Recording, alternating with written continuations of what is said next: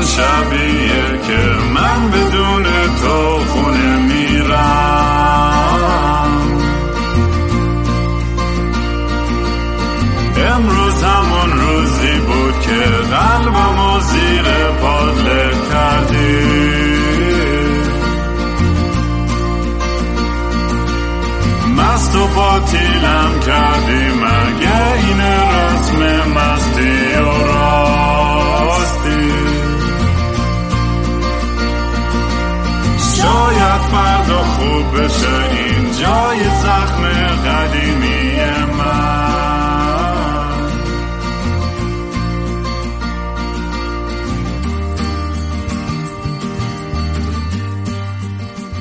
سلام دوستان من رام هستم و خوش اومدید به برنامه مستی و راستی.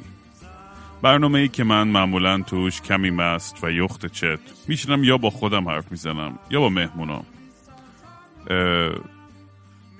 اه، مهمون امروز قبلا توی این برنامه حضور داشتن توی اپیزود 49 اه، توصیه می‌کنم که اونم حتما برین گوش کنید. آقای دکتر پژمان رحیمیان.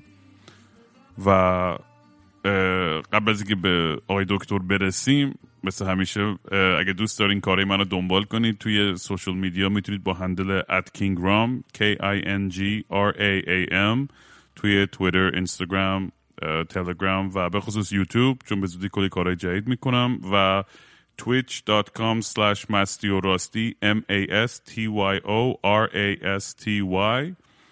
و اینکه دوست دارین به این پروژه برای پادکست یا موزیک کمک کوچولی بکنید به gofundme.com slash kingram می‌تونید یه سر بزنید. مثل همیشه توقعی نیست و در هر حدی که بتونید کمک کنید دمتون گرم. اگرم نه کمی لایک و شیر کنید و به دوستاتون هم این پادکست رو معرفی کنید واقعا دمتون گرم. من خب آقای دکتر من PJ صداش می‌زنم دکتر همیشه آره. سختم بابا آره بابا دکتر چیه ما می‌شناسیم هم دیگه کلی پی. جی پی جی خیلی آدم کولیه اصلا یعنی خیلی بابا. خوشحال می‌کنم و خیلی خوشحالم که اصلا با هم دیگه رفیق شدیم و آشنا شدیم منم همینطور منم خیلی من, من هی داشتم این فکر می‌کردم این چند وقته که که خیلی خوبه که بیاد با هم صحبت کنیم در مورد داستان واکسن. من از شما هم خواهش کردم توی social media توی توییتر و اینستاگرام اه، مسیج گذاشتم که اگه سوالی دارین برای پی جی می‌تونید اینجا بپرسین. و یه ذره بیایم با هم دیگه صحبت کنیم در مورد موضوعات مختلف که که پیش میاد. یعنی بخش اول بیشتر می‌خوایم در مورد واکسن و این کرونا و این داستان و اگه آخرم رسیدیم یه ذره دوست داریم در مورد HPV باز یه ذره صحبت کنیم. آره. اپیزود قبلی هم یه صحبت کردیم ولی بازم اگر بشه یه ذره در مورد اونم دوباره چون دوستان خواهش کرده بودن که صحبت بکنیم. ولی آره حتما. پی جی دمت گرم. چطوری دود؟ مرسی که برگشتی. خوبم. خیلی ممنون که من دوباره دعوت کردی. من که همیشه خیلی خوشحال میشم که توی برنامه باشم باید صحبت بکنم. و امیدوارم که مفید باشه بر- برای بقیه هم دیگه. می‌دونم این اینجور اپیزودا شاید یکم به باحالی اپیزودهای دیگه نیست. نه من خودم خیلی خیلی- خوبه. آره. من خودم اپیزودهای جیسون رو خیلی دوست دارم. همیشه گوش میدم. کلی میخندم. جیسن رو نباید جدی گرفت زیاد. شروورم زیاد میگه. خیلی باحاله. من خیلی دوستش دارم. به هر حال ببین آره ولی اینا موضوع های مهمیه. خب می‌دونم بچه هم خیلی سوال دارن. یه سری خیلی ابهام هست. می‌دونی ترس هست و خیلی هاش هم جاستیفایده خیلی هاش واقعا اینه که حق دارن که مردم ندونن بترسن.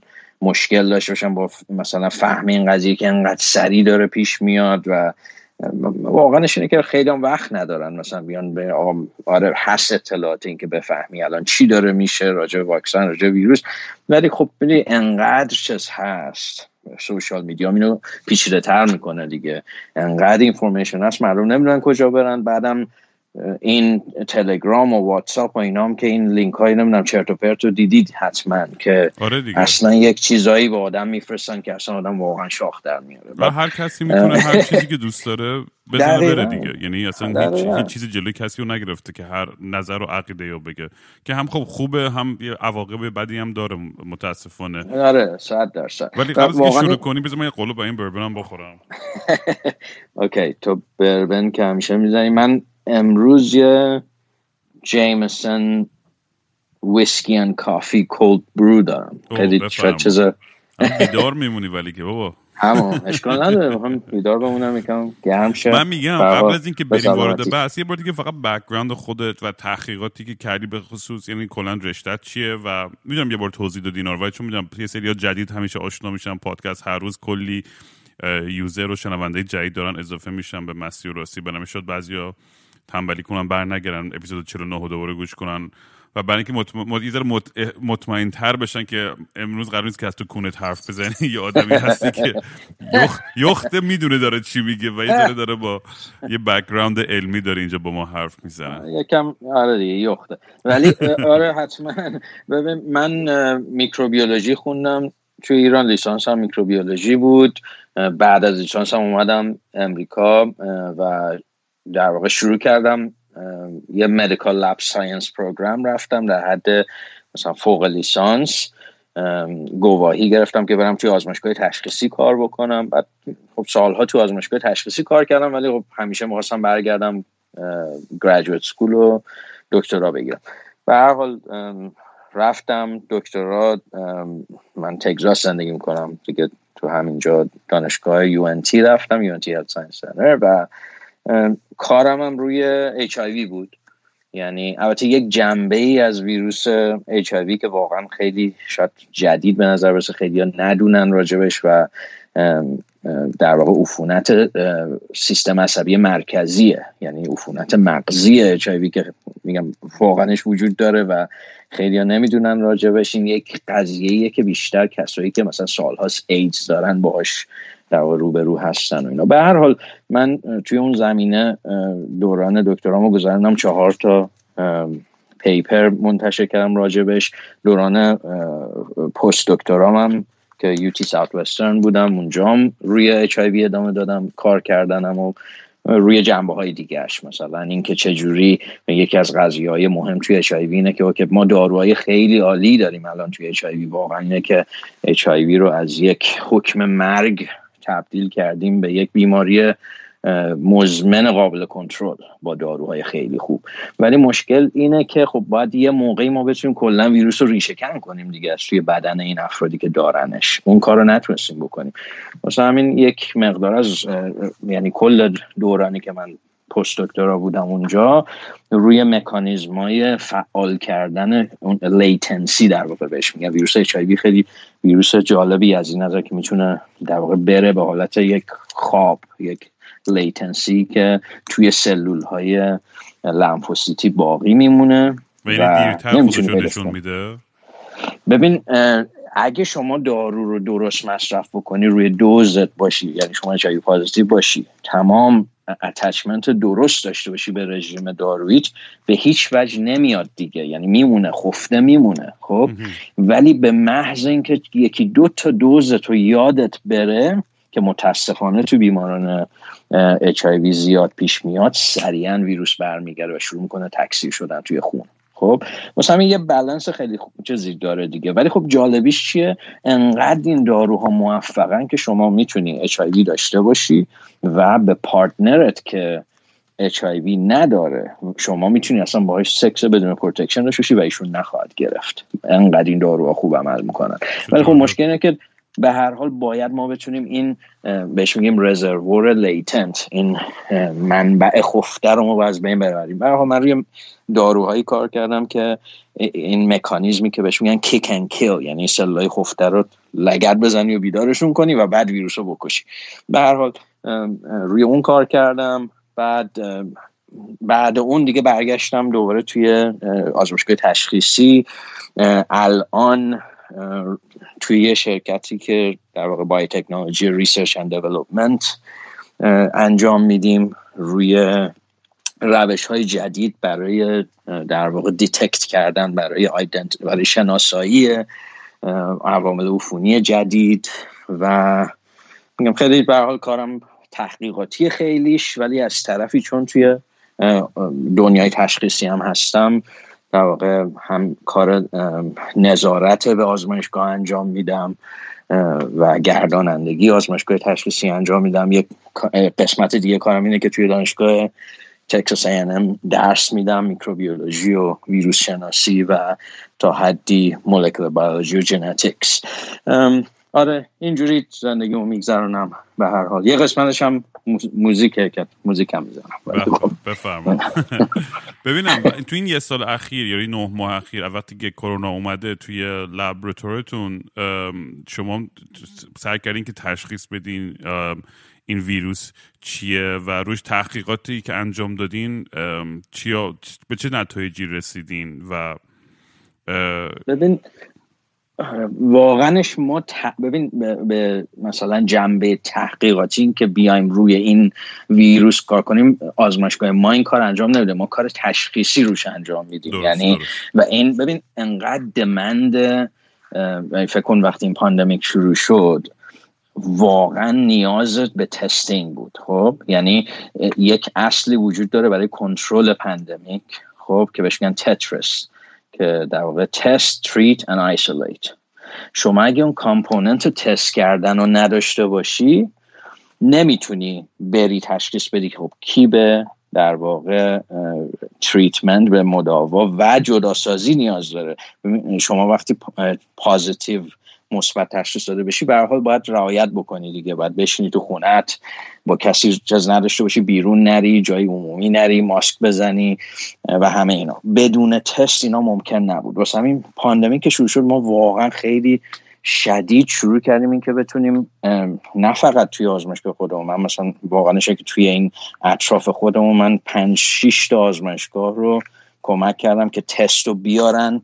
اینا ببین از نظر قانونی خیلی مراحل مختلف داره. خب اون مراحل من آشنام سریع کمک کردم که توی چندین آزمایشگاه تستینگ انجام بشه. الان داریم توی این چند آزمایشگاه که من هستم از استودیوهای نتفلیکس تا NBA تا مثلا چه میگن entertainment industry مثلا downtown و دلاس رو داریم مثلا تست می‌کنیم. همه رو هر روز.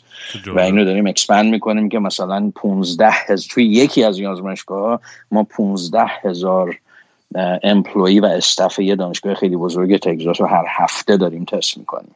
واسه همین میره خیلی جز بیشتر effort اونجوری از نظر تحقیقی کاری که داریم انجام میدیم اینه که روی یک تکنولوژی واکسن داریم کار می‌کنیم. از اون که اون حالا وقتی رسیدیم به قسمت واکسن بیشتر بهش بهتون توضیح میدم.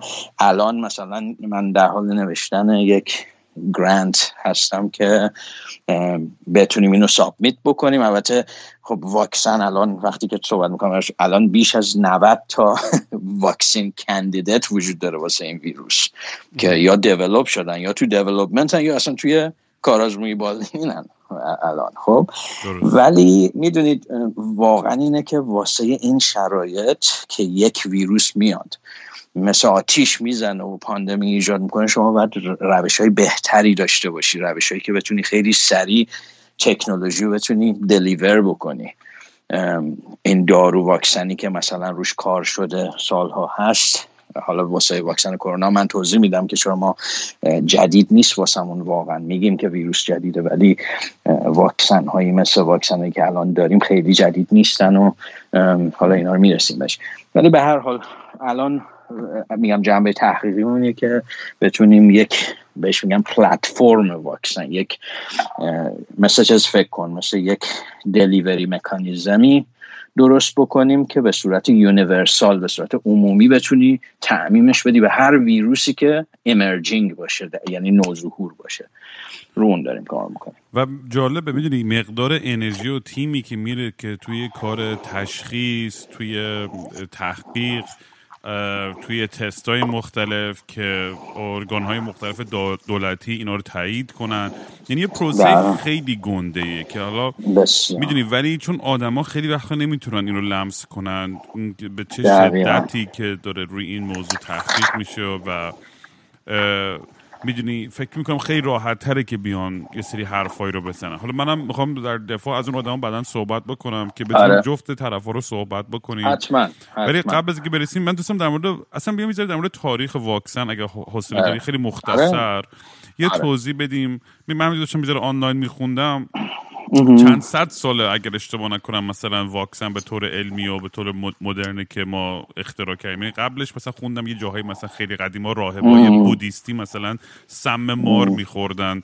که مثلا می‌دونی اون سمه دیگه روشون تاثیر نذاره به اون صورت. حالا این چقدر درسته یا غلطه. میگم آدم آنلاین باز میگم هر چی می‌خونی خدا می‌دونه خیلی از این حرف ما فقط آره. در حد ت... بالاخره می‌دونی با مرور زمان و حداقل تو تاریخ ما اینو متوجه شدیم که خیلی وقتا outbreak های خیلی وحشتناک و گنده ای بوده از مریضی های مختلف و بالاخره با پیشرفت علم ما تونستیم خیلی از اینا جلوگیری کنیم. smallpox هست cowpox measles و غیره و غیره و غیره. و همین دوست داشتم اگه می‌شد مثلا یه, یه, یه آره. اشاره مختصری به این بکنیم. آره. ببین اگه بخوایم برگردیم واقعا به اون بیماری که از همه اینا در واقع باستانی تره و ما مدرک داریم که اون آدمایی که در واقع با این برخورد داشتن که تعداد خیلی زیادی از بشریت هست ببین بیماری آبله بود. خب اسمال پاکس چرا این قدیمی ترینه؟ چون ما می‌تونیم برگردیم مثلا به مومیایی های مصری از قرن سوم. اولا آثار آبله رو روشون ببینیم که مردن از این بیماری. خب و میری همینو مثلا توی چین تو قرن چهارم می‌بینی راجبش چیز وجود داره. نقاشی وجود داره و متن وجود داره. توی هند قرن هفتم اینا رو پیدا می‌کنی. توی مثلا ترکیه قرن دهم اینو پیدا می‌کنی. حالا اینا هم خیلی جالبه. آبله یک بیماری که ما هنوز نمی‌دونیم منشأش. از کجا اومد توی در واقع population جمعیت انسانی. ولی چیزی که می‌دونیم کاملا ربط داره به در واقع گسترش تمدن ها خیلی هم جالبه. مثلا می‌بینید توی چین که پخش شد قرن ششم سریعا به خاطر در واقع trade به خاطر بازرگانی با کره و ژاپن سریعا پخش شد تو کره و ژاپن. و مثلا تو قرن هفتم اومد عربا بردنش به اسپانیا. قرن یازدهم با جنگ های صلیبی تو کل اروپا پخش شد. قرن 16 هم با در واقع بردهداری و تجارت بردگی و اینا اومد توی امریکای مرکزی و جنوبی بعد قرن 17 اروپا از اروپا به شمال امریکا و انگلستان. ببین بیماریه که بذار اینو مقایسه بکنیم با این بیماری. سی درصد fatality rate نمی‌دونی یعنی چی؟ یعنی مقایسه می‌دونید مال SARS-CoV-2 از دفعه پیش نمی‌دونم یادتونه یا نه ولی این SARS دو fatality rate ش سه دهم درصده. خب؟ یعنی در مقابل درصد مرگ و میر و اینا. درصد مرگ و آها یه چیزم بگم ببخشید دفعه, دفعه پیش من خیلی انگلیسی به کار بردم یکم فوش خوردم. این دفعه اگه دیدی زیاد چیز کردم بزن تو سرم که نه بابا okay دیدم این دفعه خیلی بیشتر دقت کردی. آره دارم سعی می‌کنم. آره. به هر ببین آره درصد مرگ و میر مقایسه بکن. آبله ویروس آبله که ویروسی اسم واریولا سی درصده. یعنی چی؟ ببین اینو اگه بخوای جزتر نگاه بکنی بزرگ تصویر بزرگتر ازش بگیری. در صد سال آخری که ما با هنوز با آبله داشتیم دست و پنجه نرم می‌کردیم 500 میلیون نفر رو کشت. فقط صد سال آخرش که باش بودیم. یعنی تو کل تاریخش سالی 500 هزار نفر رو میکش. تو این سالهای صد سال اخیر یک سوم کل نابینایی های توی دنیا مسئولش آبله است. خب؟ یعنی یک همچین قولی رو داریم ازش صحبت می‌کنیم و ببین ما حالا می برمیگردیم به اون تکنولوژی های تکنولوژی روش های اولیه که آدما استفاده می‌کردن که اینو یه مقدار کنترل بکنن. ولی واقعا ما نتونستیم این بیماری رو ریشه کم بکنیم تا دهه هفتاد. و دلیلش رو می‌خوام ببینین و مقایسه بکنیم با امروز که چقدر بهتر شده علمی که ما داریم راجع به واکسینولوژی. ببین در مقابله با این آبله چی کار می‌کردن؟ مثلا ما مدرک داریم از قرن 16 هم تو چین و هند. ببین وقتی آبله می‌زدن کسی می‌گرفت این تاول می‌زد. خب نمی‌دونم عکساشو اگه برین نگاه بکنین واقعا وحشتناکه آبله کل بدن این تاوله بزرگ چرکی می‌زنه که وسطش هم یک فرو رفتگی داره. بعد یه مدت این خشک میشه میفته ولی یک در واقع جراحتی ایجاد می‌کنه اسکاری ایجاد می‌کنه که به هیچ وجه نمیره. خب و همین هم می‌تونه توی چشم و اینا بزنه و نابینایی ایجاد بکنه. چی کار می‌کردن؟ اینو فهمیده بودن. اینم نمی‌دونیم از کجا نمی‌دونیم کی شروع کرده اینو ولی توی چین و هند میومدن فردی که خوب شده بوده یعنی آبلش به هر حال یه سریا خوب می‌شدن ازش دیگه سی درصد میمردن. اونایی که خوب می‌شدن زخمشون خوش می‌شد و میافتاد اینا میومدن این ور میداشتن این زخم خوش شده رو پودرش می‌کردن و فوت می‌کردن توی دماغ همدیگه این خیلی واقعا این نبوغه. می‌دونی چون الان چیزایی که ما از ایمونولوژی می‌دونیم که اینو اینا اصلا چجوری اینو فیگر اوت چجور فهمیدن که باید این کار رو انجام بدن؟ خب و تنها چیزی که می‌تونی بگی که که اینا فهمیده بودن خب هر عاملی که هست اولا آدمی که خوب میشه از این خب زخمش خوش میشه و میفته خب و خودش هم دیگه اوکیه بعد اون. پس احتمالا هر چیزی که هست توی منبع این زخمه که خب اینا درست بودن. توی خیلی موارد این لزوما درست نیست. ولی خب آبله یه جور ویروسی که تو اون تاول هست. خب؟ و تاول خوش شده ویروس خوش ویروس مرده داره توش. خب؟ شما ویروس مرده رو پودر بکنی و در معرض غشا قرار بدی. غشا یعنی حالا داخل مثلا غشای بینی مثلا. اون ویروس سیستم ایمنی تو بهش چیکار می‌کنه؟ بهش reaction نشون میده. و میاد شناساییش می‌کنه به عنوان یه عامل بیگانه میشناستش و شروع می‌کنه ضدش ایمنی بهش میگن دو نوع ایمنی هومورال ایمنی آنتیبادی و ایمنی سلولی درست می‌کنه و شما ایمن میشی نسبت بهش. این پس مشاهده شده بود. اینو توی چین و هند اینجوری انجام این practice و اینه که بگیری و فوت بکنیش توی بینی رو insufflation بعدا مدرک وجود داره از اوایل مثلا قرن 18 توی قسطنطنیه. و اینو یه جور دیگه practice می‌کردن تو اونجا. میومدن همون چرک چرک خشک شده که از توی این تاول هست و ور میداشتن زخم ایجاد می‌کردن روی بازوی طرف و اینو میمالیدن رو زخم. خب باز ببین ویروس مرده رو در واقع دارن قرار میدن روی یک زخمی سیستم ایمنی شما اینو شناسایی می‌کنه و آنتیبادی می‌سازه نسبت به شما ایمن میشی. حالا ما نمی‌دونیم که پس کی اینا رو ایجاد کرد که واقعا practice که یه مقداری کار کرد. ولی خب خیلی هم گسترش پیدا نکرد دیگه. ایزوله بوده. ما فقط اینا رو تو چین و هند و مثلا ترکیه قدیم دیدیم. بعد ادوارد جنر اومد یک پزشک انگلیسی. این مشاهده ها رو اولا راجبش خونده بود. بعد یه چیز خیلی جالبی مشاهده کرد که واقعا در واقع ادوارد جنر رو کرد پدر واکسیناسیون و اصلا اسم واکسیناسیون اومد وسط. ایشون مشاهده کرد که این ببین دخترایی که حالا هر کی پسر یا دختر جوونی که شیر میدوشن. خب یه بیماری تو گاوا وجود داره که این پستان گاو یه چیزایی می‌زنه تاولای عین تاول آبله انسانی. خب این آدمایی که شیر میدوشن این تاولا منتقل میشه به دستشون. یعنی قشنگ میومد روی سر انگشتاشون حتی یه موقعی توی بالاتر رو بازوشون تاول می‌زد.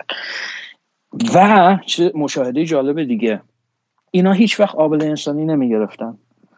بعد ادوارد جنر این شد مشاهدش که این حتما یه ربطی داره به اینی که آقا اون تو این یه ویروسیه که گاوا رو داره اینفکت می‌کنه ولی مشابه ویروس انسانیه. پس اومد چی کار کرد؟ اولین مریضش یه بچه هشت ساله بود نمی‌دونم چجوری مام باباشو راضی کرد. ولی به هر حال یه پسر هشت ساله جیمز فیپس. اینو آوردش و گفت ببین من می‌خوام این experiment رو انجام بدم. یک خانومی که شیردوش بود و روی دستش این تاول گاوی رو داشت. اون تاول رو پاره کرد ورداشت چرکش و زد روی خراش. خراش داد بازوی این جیمز هشت ساله رو و گذاشت اونجا و بعد جیمز رو فرستاد توی جامعه. اصلا این شد اساس ببین همین vaccine study هایی که ما الان انجام میدیم. حالا بعدا توی این چیزا میگم و چی شد؟ این بچه نگرفت عفونتو. حالا اسم واکسیناسیون از اینجا میاد. می‌دونی توی لاتین گاو میشه vacca. درست؟ اصلا به خاطر اینکه این از cowpox یعنی آبله گاوی این زخم رو ورداشت اسم این عمل دیگه از اون insufflation و واریولیشن اینی که زخم ایجاد بکنی و بذاری اسمش بود واریولیشن شد vaccination. یعنی از گاو برداشتیم زدیم به انسان حالا به هر حال اینا مکانیزمش هم نمی‌دونستن چیه واقعا نمی‌دونستن چرا یه همچین افکتی ایجاد میشه. ولی این ادوارد جنر کرد پدر علم واکسیناسیون واکسینولوژی و دولت انگلستان چون اینو دید و ثابت شد بهش که اجازه دادین روی آدمای بیشتر اینو امتحان بکنه و دید که اثر کرد. اینو اجباری کردن. گفتن هر کسی جز داره دیگه بچه و زن و هر خانواده باید بیاین بزنین واکسینیتتون بکنیم. این اولین جنبش ضد واکسیناسیون رو ایجاد کرد در دنیا.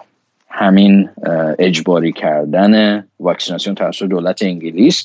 چرا برای اینکه جریمه می‌کردن؟ مثلا گفتن آقا اگه نیاین میایم پدرشون رو در میاریم. و مردم که شدن چون سوال آره. بعدیم دقیقا همین بود. چرا قشنگ رفت دادیم مثلا دقیقا کنجکاوی بعدی بود که اصلا جنبش ضد واکسن کی شروع شد چجوری شد و چجوری بزرگ شده و بولتر شده. خوب این و راستی چیزایی آدم یاد می‌گیره دارم حال می‌کنم بربنم و دارم می‌خورم و دارم چیز میز یاد می‌گیرم. آره منم همینو دارم سیپ سیپ می‌زنم و برای تعریف کنم. به هر حال ببین جنبش ایجاد شد به اسم The Society of Unsatisfied Parents. که اینایی که می اومدن جز می شدن ما نمی‌خوایم بچه رو به زور و ما نمی‌خوایم جریمه بدیم. خب؟ بعد ببین اینا سال چیز شد دیگه دادگاهی شد این قضیه و اصلا رفت به جای بالا و دولت انگلستان کشید عقب. جریمه ها رو ورداشت گفت آقا بزنین حالا جریمت رو نمی کنیم یعنی یه مقدار کنترلش کرد از اونجا. ولی واقعاش اگه بخوای بدونی این شروع اولین در واقع anti-vaccination movement حالا به مدرنش هم حالا براتون میگم. به هر حال ببین واقعاش پس بخوای به تاریخچه واکسیناسیون شروع کنی باید بری از اینجا به جنر و میگه آدمای خیلی مهم دیگه میان اینجا. لویی پاستور رو هممون می‌شناسیم آره. درسته؟ و واقعا این کسی بود که خیلی اصلا فکرش خیلی چیز بود دیگه progressive یعنی بود و rabies براش واکسن پیدا کرد درسته؟ rabies یکی از چیزایی که پیدا کرد. ببین این آدم باورش این بود که آقا هیچ infectious disease ی نیست که ما نتونیم واکسینه بکنیم. خب؟ حالا ولی نبوغش چی بود؟ ببین این من تندلی که اونم یادمه فقط در پرانتز با بچگی هم یک کتاب نقاشی داشتم از لوی پاسار که همیشه یه سگی بود که دوربره دهنش فوم بود و اینا. یعنی از بله. خیلی جالبه دادم تو بچگی چیزی که یاد می‌گیره صد میمونه. میمونه. آره آره. ببین پاستور میگم یه همچین آدمی بود. میگم من من همه اینا رو چیز می‌کنم. فیگر اوت می‌کنم. و خیلی شدید شروع کرد کار کردن. از یه بیماری شروع کرد به وبای مرغی. یه باکتری هست مثل پاستورلا که این مثلا در واقع این پرنده ها و مرغ ها اینا رو آلوده می‌کنه. این اومد روش هایی و در واقع از خودش بنیان گذاشت توی میکروبیولوژی که آقا من یه میکروب بیماریزا رو ور میدارم یه پاتوژن رو. و یه کاری می‌کنم که دیگه نتونه بیماری ایجاد بکنه ولی هنوز زنده باشه. میشه میگم؟ و این کارا رو چجوری انجام داد؟ یه سریش با مثلا treatment های شیمیایی انجام داد. یه سری اومد مثلا reagent های مواد شیمیایی و روشون تست کرد که من چجوری می‌تونم این کار انجام بدم. یه سری رو با فرایند passage دادن. یعنی اینکه این ایده رو ایجاد کرد که من اگه این infectious agent رو وردارم و هی مثلا تزریقش بکنم به مثلا 100 تا 120 تا 200 تا مرغ به هر حال ضعیف بشه. و شد. خب؟ به هر حال پاستور روش های بنیانگذاری که که بتونه این عوامل عفونی رو ضعیف بکنه. و از اونها واکسن درست کرد. اولی این chicken cholera بود وبای مرغی بعد واکسن سیازخم anthrax. باسیل سیاه زخم روش کار که خیلی هم experiment های خیلی جالبی انجام داد. به صورت public هم انجام داد. یعنی از تو آزمایشگاهش می آورد. این مثلا پاتوژنی که ضعیف کرده بود و درست می‌کرد می‌زد به این حیوونا. می آورد قشنگ تو خیابون و به مردم نشون می‌داد می‌زد مثلا به گاوه و گوسفنده و بزه و همه اینا و بعد بهشون اون پاتوژن اصلی بیماریزا رو می‌زد مردم میدن که زنده ایمونه. خب واسه همین در واقع واکسن اولیه یعنی ایده آنترکس هم اون ایجاد کرد واکسن هاری رو ایجاد کرد. خیلی هم واقعا پروسش خیلی دردناکه. حالا شما اون یه تصویر خوبی داری حالا اون حتی خوب نیست سگی که از دهنش چیز میاد. ولی می‌دونی چه جوری این کار انجام داد؟ واکسن هاری رو شما نمی‌تونی کشتش بدی توی مثلا آزمایشگاه. باید حیوان زنده داشته باشی. ایشون یه مسی یک بله پروسه ایجاد کرد به اسم intracranial passage که مستقیم اینجوری در واقع استپ می‌کرد تو مغز سگا اینا. و خب واقعا بله، ما هم همینطور و واقعا دردناکه.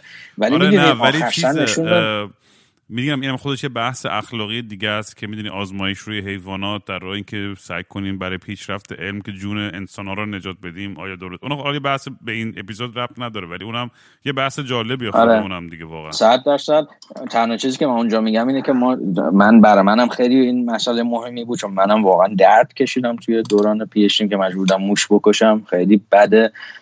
ولی خوشبختانه داریم میریم به سمتی که 3D cell culture و ارگانوید داریم ایجاد کنیم حداقل. یعنی می‌تونی شما از یک بافته یک حیوان بتونی اصلا دیگه نری یک حیوان کامل بکشی.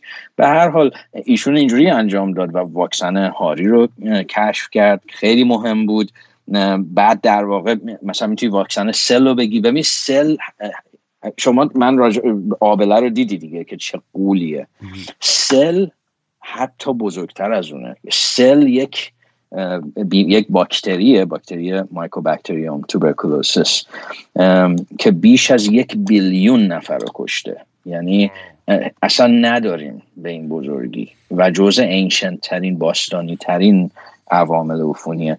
و این خیلی اونم process ش خیلی جالب بود که دو نفر scientist فرانسوی اومدن روش شروع کردن کار کردن. یه نوع گاویشو رو روش کار کردن تضعیفش کردن و اون شد ب‌ث‌ژ اون اصلا ب‌ث‌ژ میشه باسیل کالمت و گرن. دو تا آدمی که روش کار کردن که بیشتر ما زدیم دیگه اینو. خب ببین مثلا من یه چیزی که می‌خوام بگم ببین اینا می اومدن به روی تعداد خیلی کمی حیوان تست می‌کردن اینو. خب اول.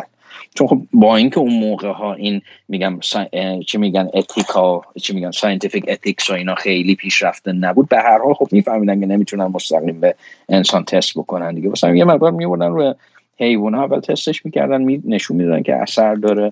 بعد می‌رفتن مثلا چجوری چیز می‌کردن؟ می‌گفتن آقا شما خانواده شما فلانی مادر بزرگ سل داره شما نوزاد داری توی خونه. این نوزاد شما رو ما یک دارویی داریم کار می‌کنیم که احتمالا می‌تونه protect بکنه. و اینجوری می‌رفتن recruit می‌کردن. مثلا در حد مثلا ده 20 نفر جمع می‌کردن اینو می‌زدن بهشون و دیدن که بله درست رو کار کرد. اون بچه که تو اون خونه ای که مادر بزرگ سل داره هیچ وقت نگرفت اون خب؟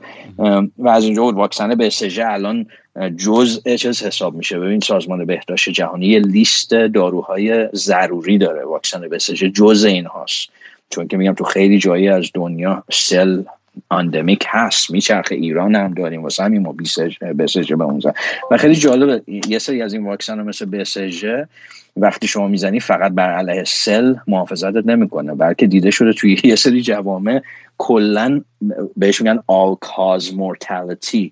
یعنی مرگ به دلایل مثلا عمومی رو میاره پایین. به شدت خیلی خیلی جالب. یعنی واقعا نمی‌دونیم چرا.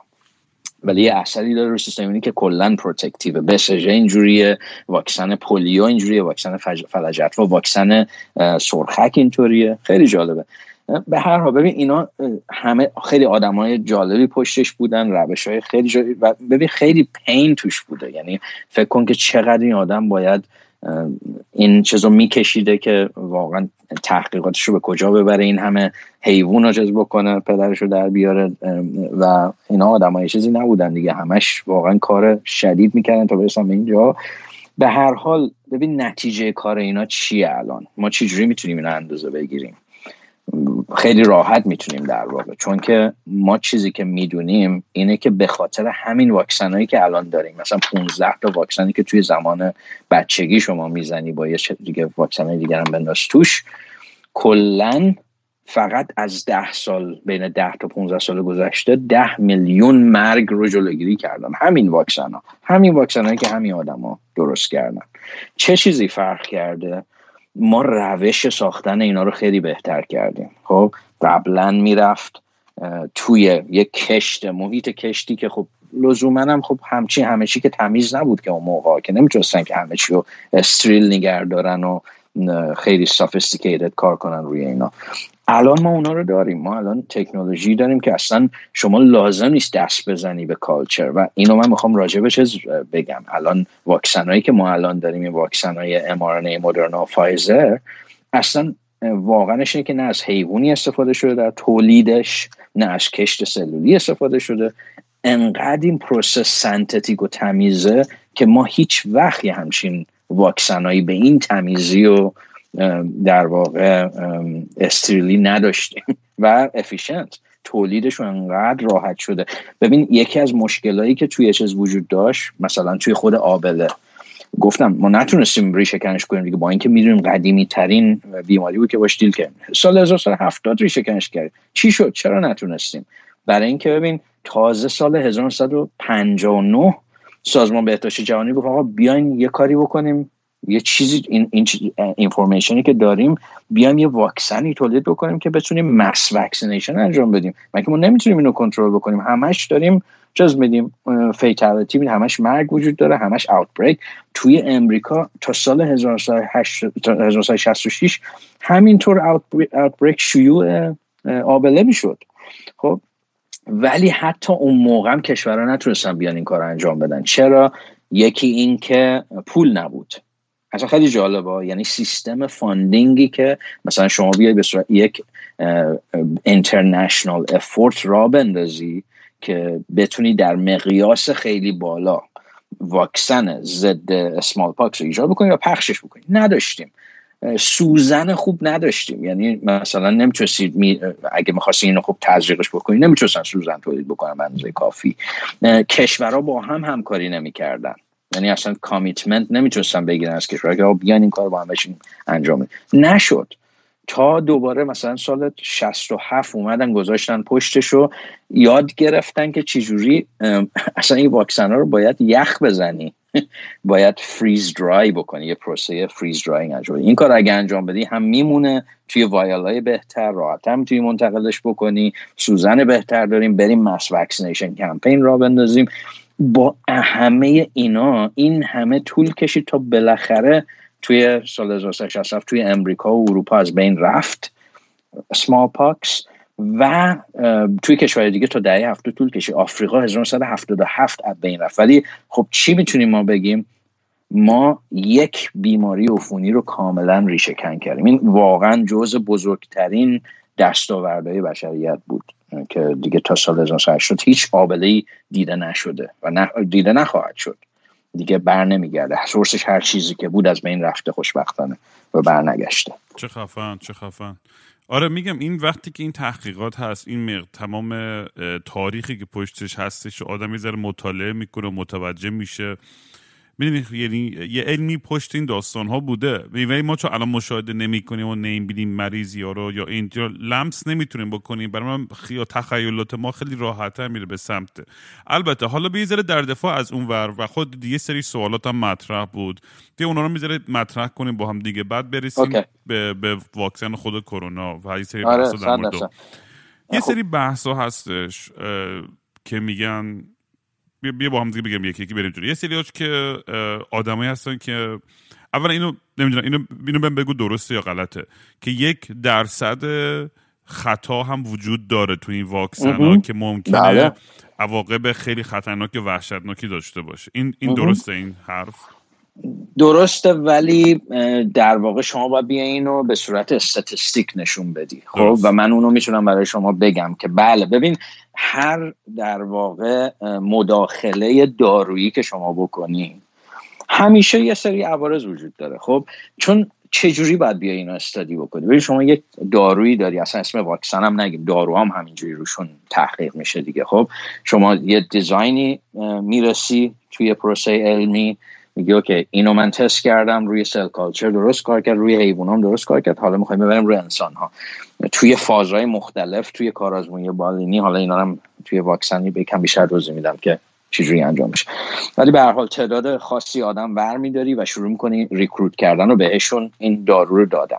خب و چی رو می‌خوای ببینی؟ آیا این ترکیبی که شما داری سال صحت داره؟ مثلا ایمنی داره از اون نظر که شما مطمئن باشی بزنی و اون آدم در واقع بدتر نشه.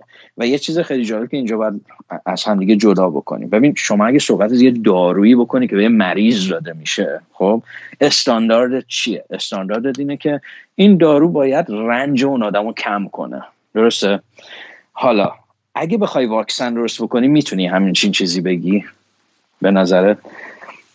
نمی‌تونی درسته؟, چرا؟ برای اینکه واکسن رو با آدم مریض نمیدی. واکسن رو داری به آدم سالم میدی. پس اصل ببین استاندارد تولید واکسن خیلی بالاتر از داروه. برای اینکه اساس چیه؟ Do no harm. این آدم سالمه. اگر تو بهش اینو تزریق کردی و اون سلامتش رو از دست داد تو fail کردی. خب؟ و واقعا این خط قرمزه توی برای هر کسی که رو واکسن کار می‌کنه. هر scientist ی که کار کرده روی این تمام هدف اینه. و من ببین چیزی که من می‌خوام مردم بفهمن اینه که این واقعا اینو trust به science به پروسه علمی رو داشته باشن. این واقعا استانداردی که ما می‌ذاریم. trust میشه آره. اعتماد اعتماد. این اعتماد رو ببین به پروسه علمی اقلا داشته باشن. اینا ببین چیزایی که ما در واقع بهمون یاد داده میشه جزء course ای بهش میگن scientific integrity یا تمامیت علمی اخلاق علمی. شما باید اینو یادت باشه. پس ببین مثلا من می‌خوام اینو متمایز بشیم دیگه. شما کارآزمویی بالینی یه دارو داری کارآزمویی بالینی واکسن داری. توی هر دوتا تعداد آدمایی که باید تست کنی مشابهه. خب؟ ولی استانداردت خیلی متفاوته. واسه همین چی میشه؟ توی واکسن فکر مثلا شما میری توی این استادی واکسنیه که می‌زنی مثلا سی هزار نفر رو تست می‌کنی. از این سی هزار نفر حدود پنجاه و خورده نفر تب می‌کنن وقتی شما واکسن رو بهش می‌زنی. خب؟ بعد حدود مثلا ده نفر درد کلی مثلا درد بدن می‌گیرن. حدود پنج نفر سردرد شدید می‌گیرن و یه نفر قش می‌کنه.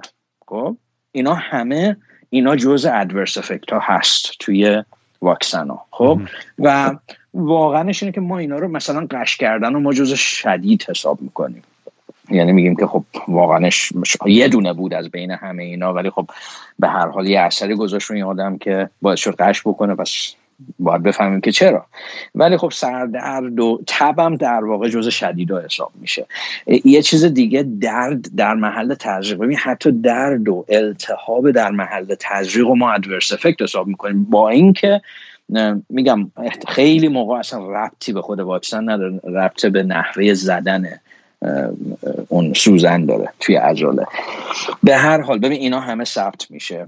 شما بری هر واکسنی نگاه بکنی اینا روش نوشته شده دیگه درسته توی تحقیقش که ما یه همچین درصدی دیدیم که یه همچین علائمی نشون داد. حالا اینو داشته باش واکسن هایی بوده که ما تولید کردیم و خیلی مواردش به خاطر بدشانسی به خاطر اینکه واقعا یک واقعی دیگه اتفاق افتاده و کل مثلا اون واقعی بدی که اتفاق افتاده واکسن سرزنش شده با اینکه ما بعدا فهمیدیم که واقعا دلیلش واکسن نبوده دلیل دیگه بوده. ولی این مثال ها باعث شده که ببین اینا تو ذهن مردم میمونه و عدم اعتماد پیش میاره. مثال کلاسیکش می‌دونی چیه؟ یه واکسنی بود سیاه‌سرفه رو می‌شناسیم احتمالا یک بیماری به اسم pertussis. خب؟ یا بهش whooping cough هم میگن. یه سرفه ایه که خیلی هم وحشتناکه. می‌تونیم بریم ویدیوشو نگاه کنیم. اصلا انقدر این سرفه شدیده که این بچه ها, بچه هم بیشتر می‌گیرن. انقدر سرفه شدید و طولانیه که اصلا نفس نمی‌تونن بکشن بینش. و این یه صدای whoop ی میگم من که بین این سرفه یه نفس کشیدن یهو صدای جیغ میشه تقریبا بینش. whooping cough ده درصد ببینیم قبل واکسن در واقع سیاه‌سرفه ده درصد بچه ها رو میکشت. خیلی بالاست. یعنی مقایسه بکن با آبله دیگه. آبله سی درصد بود. ایشون سیاه‌سرفه ده درصد. خب؟ سال 1939 واکسن ساختن نسبت به این. چجوری واکسنش رو ساختن؟ اومدن باکتری ایجاد کننده pertussis رو که اسمش هست Bordetella pertussis. این باکتری رو برداشتن. و غیر فعالش کردن. یعنی کشتنش به روش های مختلف با مثلا حرارت می‌تونی بکشی می‌تونی با فرمالین بکشی. مهم نیست. به هر حال اینو اومدن بعد بهش چیزای دیگه هم اضافه کردن. یعنی واکسن سیاسورفه و دیفتری و کوزاز و هر ستا رو کردن توی توی همدیگه. و ببین اثر خیلی جالبی داشت. چرا؟ برای اینکه واقعاش بخوای نگاه بکنی از نظر جلوگیری از درصد بیماری اون مرگا رو که به شدت کاهش داد از نظر case ا تا سال 1980 150 برابر کاهش داد کل case ا رو توی دنیا. ولی چه اتفاق بدی افتاد؟ ببین جز side effect هایی که دیدن توی این واکسن که بیشترم خود pertussis خود این سیاه‌سرفه بود. خیلی نادر خیلی case های نادر. یعنی فکر کنم مثلا میلیون ها دوز که می‌دادن در حد همون 50 60 رو مثلا case می‌دیدن که یهو مثلا تشنج پیش می اومد خب؟ و خب این مثلا اون موقع هم خیلی نمی‌تونستن بررسی کنن که حالا چی شد؟ آیا دلیلش خود واکسن بود؟ نبود؟ آیا این آسیب عصبیه که زده این یا نه؟ ببین اینجا چی به وجود اومد؟ وقتی اینا به وجود اومد و scientist ها واقعا نتونستن بدن اینو نشون بدن توی ذهن مردم اتوماتیک هر آسیب فیزیکی و ذهنی که بعد از زدن واکسن سیاه‌سرفه در همون حوالی سال 1940 ایجاد می‌شد. می‌گفتن این واکسنه. این واکسن pertussis داره به ما به بچه های ما باعث میشه که اینا جز بشن. در واقع اصلا حتی mental retardation اینا به این ربط می‌دادن. در حالی که واقعا اصلا یه چیزی که خیلی میگن اوتیزم ایجاد می‌کنه. اینو خیلی زیاد شنیدیم در مورد اوتیزم حالا اوتیزم مال MMR و اونو می‌رسم بهش. اینجا اصلا حرف اوتیزم نه و اینجا حرف مثلا تشنج و اینا بود. خب حالا ببین نتیجه این چی شد من حالا evidence رو بهت میگم که همچین چیزی اصلا پیدا نشد. اومدن تحقیق کردن توی سال 2000 برگشتن تمام این case های سال 1930 و اینا رو چک کردن. دوباره اومدن این واکسن رو کشیدن بیرون تست کردن دیدن نبود این واقعا اینه که آره یک case های نادری باعث تشنج شده. اونم فهمیدن چرا. این کل وقتی ببین باکتری رو به صورت inactivated استفاده می‌کردن. سلول باکتری اون تو بود خب توی واکسن بود. این باکتریایی که باعث pertussis سیاه‌سرفه میشن باکتری هستن مثل باکتری گرم منفی. در واقع روی membrane شون روی قشاشون یه سری پروتئینی دارن که اینا خیلی سیستم ایمنی بهش خیلی reaction شدید نشون میده. خب میگم تو بیشتر افراد رو نشون نمی‌داد ولی یک درصد کمی از افراد باعث مثلا تشنج می‌شد. خب به هیچ وجه باعث اون مثلا چیزای دیگه ای که مردم بهش نسبت می‌دادن نمی‌شد. چه میگن مثلا اشکال فیزیکی و اشکال اینتלקچوال و فهمی و مثلا اینا ایجاد نمی‌کرد. ولی همین که اینا اتفاق افتاد باعث شد که یک مرکز ایجاد بشه که متاسفانه هنوز هم وجود داره به اسم چی؟ National Vaccine Information Center. یعنی مرکز ملی اطلاعات واکسن. این هنوز که هنوزه source اصلی منبع اصلی پراکنش اطلاعات غلط ضد واکسنه. و خیلی contribute می‌کنه به این anti-vaccination movement و گوشم نمیدن. یعنی مثلا میای باشون share می‌کنی data وجود داره پروسه علمی وجود داره میگه بله ما می‌دونیم یه همچین چیزایی پیش اومد ولی بیا ما رفتیم باز اینا رو کشیدیم بیرون تحقیق کردیم و نمی‌بینیم این افکتو پس احتمالا یه چیز دیگه بوده اون زمانی که داشتن تست می‌کردن. یک فرایند دیگه اتفاق افتاده و باعث این شده که این ناهنجاری به وجود اومد. به هر حال ولی ببین پاسخ اینجا خیلی مهمه این واقع چرا؟ انقدر این نشنال وکسین اینفورمیشن سنتر شروع کرد به این در واقع لنگو پاچه برانداخت و کرد و به هم ریخت و همه رو شروند. شروع کردن به دادگاه کشیدن سازنده واکسن. خب؟ شرکت های سازنده واکسن در مقابل این چیکار کردن؟ گفتن آقا اینا دارن پدر ما رو در میارن ما کلا واکسن نمی‌سازیم. اصلا بیخیال و اصلا چس کردن دیگه. گفتم ما می‌کشیم کنار. همین داروهای عادی رو واسهتون می‌سازیم. لازم نکرد. دولت امریکا گفتش آقا تاثیر این واکسن خب واقعاش خیلی مهمه. ما اون ده درصد مرگ یعنی چه میگن دت ریشیو میزان مرگ سالانه که داشتیم خب نمی‌بینیم دیگه. یعنی شما می‌خوای ده درصد مرگ برگرده بین بچه ها پس اومد چی کار کرد؟ ببین کنگره امریکا یه قانونی رد کرد که اسماش اینجا خیلی چیز دیگه عجیبه. بهش میگن National Childhood, Childhood Vaccine Injury Act. کل اسمش خیلی چیز دیگه. اسمش واقعا مشکل زاست چرا؟ اسم اینجا هست در واقع مرکز ملی چی؟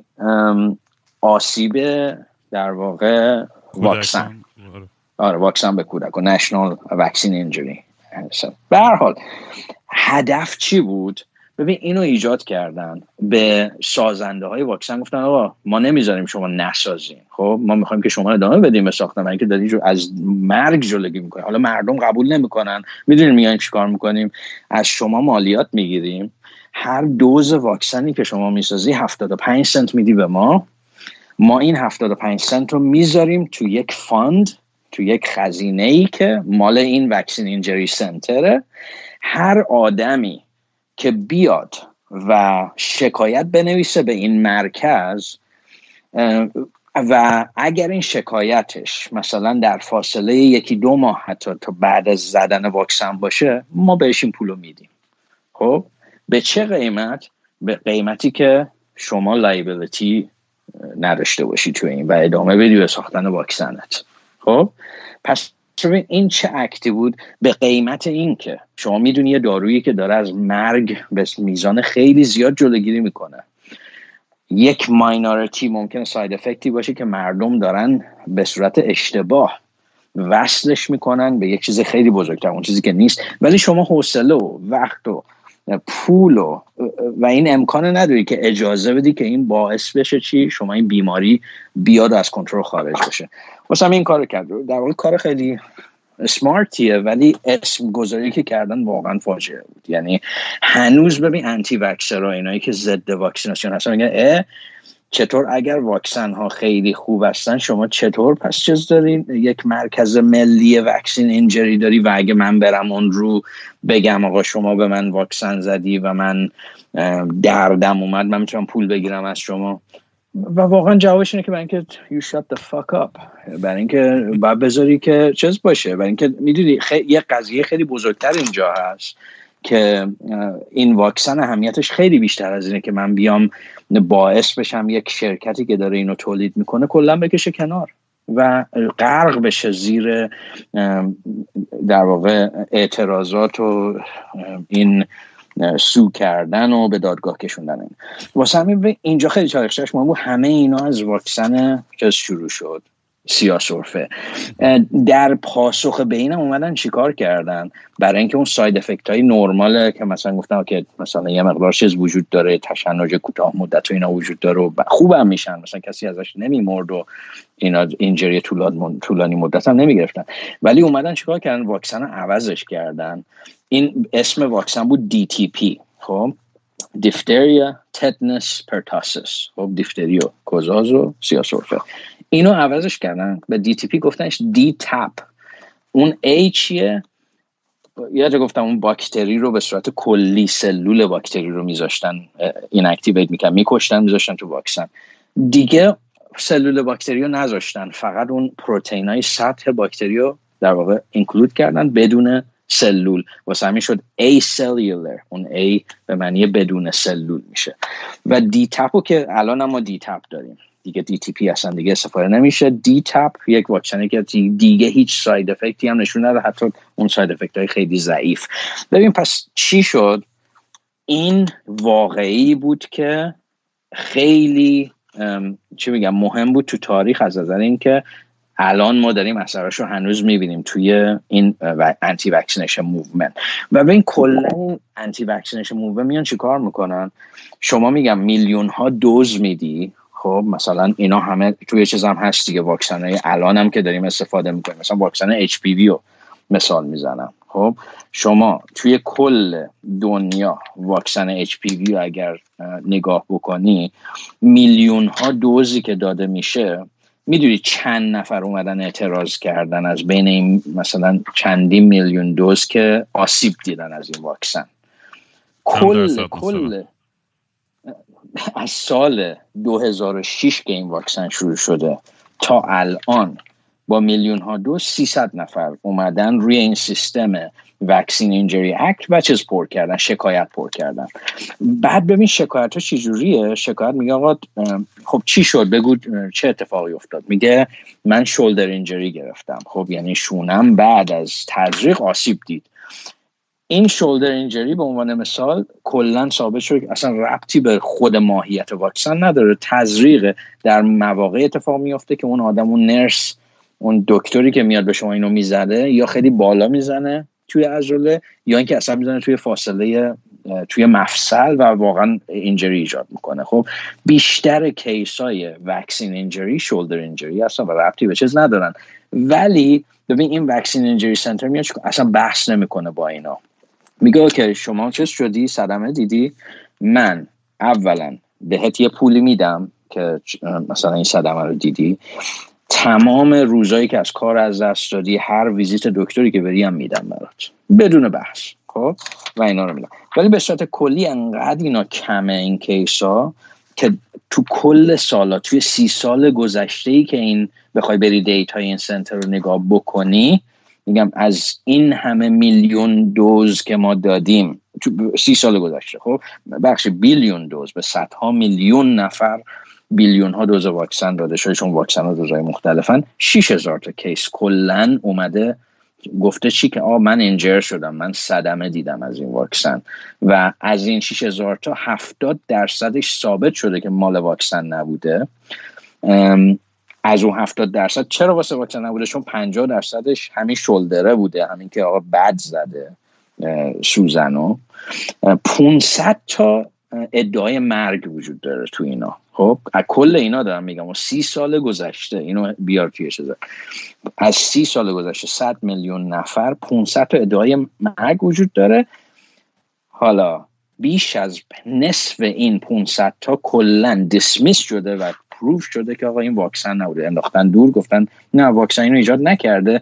نصفش مال این واکسن پرتوسیس بوده واکسن سیاسورفه اینم به خاطر چی؟ واکسن خودش باعث مرگ نشده. مردم قبول نمی‌کنن که چیز نیست. در واقع واکسن اینجا تقصیری نداره. ما میگم همه جور استادی بعد این اومده بارها ایجاد شده. واکسنان واقعا اصلا خیلی نادره که مرگ توی چیز ببینی. آنافیلاکتیک شوک ممکنه توی یه واکسنایی که مثلا توی تخم مرغ مثلا دیدی تخم مرغ جن... که جنین داره تو شنقای ویروس ها توی اون می‌تونن روشون کنن. حتی اونم الان انداختیم دور که دیگه اصلا استفاده نشه. به صورت خیلی کم به تعداد میگم از بین میلیون ها vaccination به تک و توک مرگ به وجود اومده به خاطر شوک آنافیلاکتیک افرادی که مثلا آلرژی داشتن به تخم مرغ. خب مثال می‌زنم اینجا. واکسن های جدید میگم نداریم اینو ولی اونا رو هم چیکار کردن؟ این vaccine center میاد چیز می‌کنه. میگه که ما بهتون اینو میدیم به عنوان injury به هر حال از اون 500 خورده death نصفش واسه این DTP بوده نصف دیگه انداختن دور و conclusion ش اینه که نتیجه گیری اینه که آقا این وقتی شما صحبت از vaccine injury می‌کنی بیشترش vaccine injury نیست. ولی ما اینو در واقع compensate می‌کنیم که مردم بدونن که اولا این چیز وجود داشته باشه liability نداشته باشن شرکت رو ادامه بدن به تولید واکسن چون مهمتره. و ما بتونیم vaccine production ادامه بدیم. کلا اگه اینو بیای مقایسه بکنی با accomplishment ها با موفقیت هایی که توی واکسن ایجاد کرده برای ما اینه که ما توی همین سی سال گذشته با استفاده از واکسن جلوگیری کردیم از 25 21 میلیون case بستری شدن و 732 هزار مرگ. یعنی کدوم اینا بزرگتره؟ درست؟ یعنی شما توی چی؟ autism چجوری وصل شده به این قضیه؟ اون از یه آدم.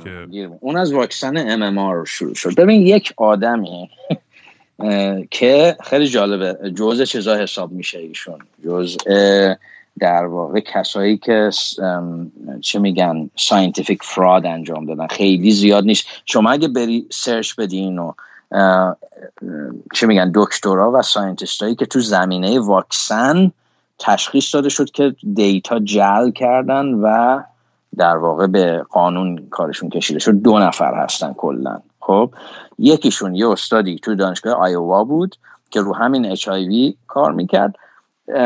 ایشون یک واکسن تجربی واکسن در واقع experimental ی درست کرده بود و خب به خاطرش از NIH کلی هم پول گرفته بود و خب research داشت و داشت مثلا آزمایشگاهشو میچرخوند و اینا. چیکار کرد؟ اینو داشت روی خرگوش امتحان می‌کرد این واکسن رو بعد یکی از paper هایی که داد بیرون یکی مچش رو گرفت که آقا شما داری نشون میدی که این واکسن رو داری می‌زنی به خرگوش و خرگوش antibody داره درست می‌کنه ولی این آنتیبادی آنتیبادی انسانیه آنتیبادی خرگوشی نیست.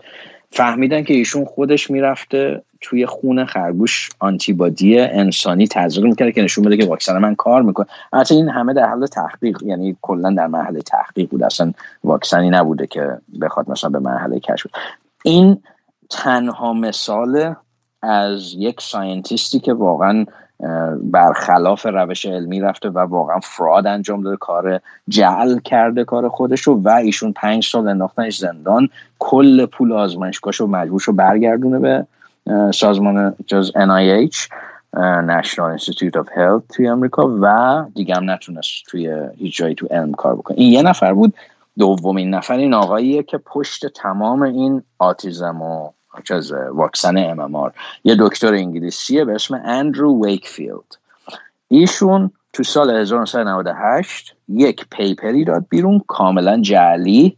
هیچ دیت هایی که در واقع ادعا می‌کنه که ازش داره که از دوازده تا فقط داره مریض رو می‌گیره. خب میگه آقا من دوازده تا بچه مریض توی گروه هم که داشتم درمان می‌کردم اینا همه واکسن ام زده بودن همشون آتیزان داشتن. همین. خب یه یک اصلا paper ش علمی هم نبود. فقط در حال مثلا در حد یک casu... یک relationship casual می‌خواست مثلا نشون بده.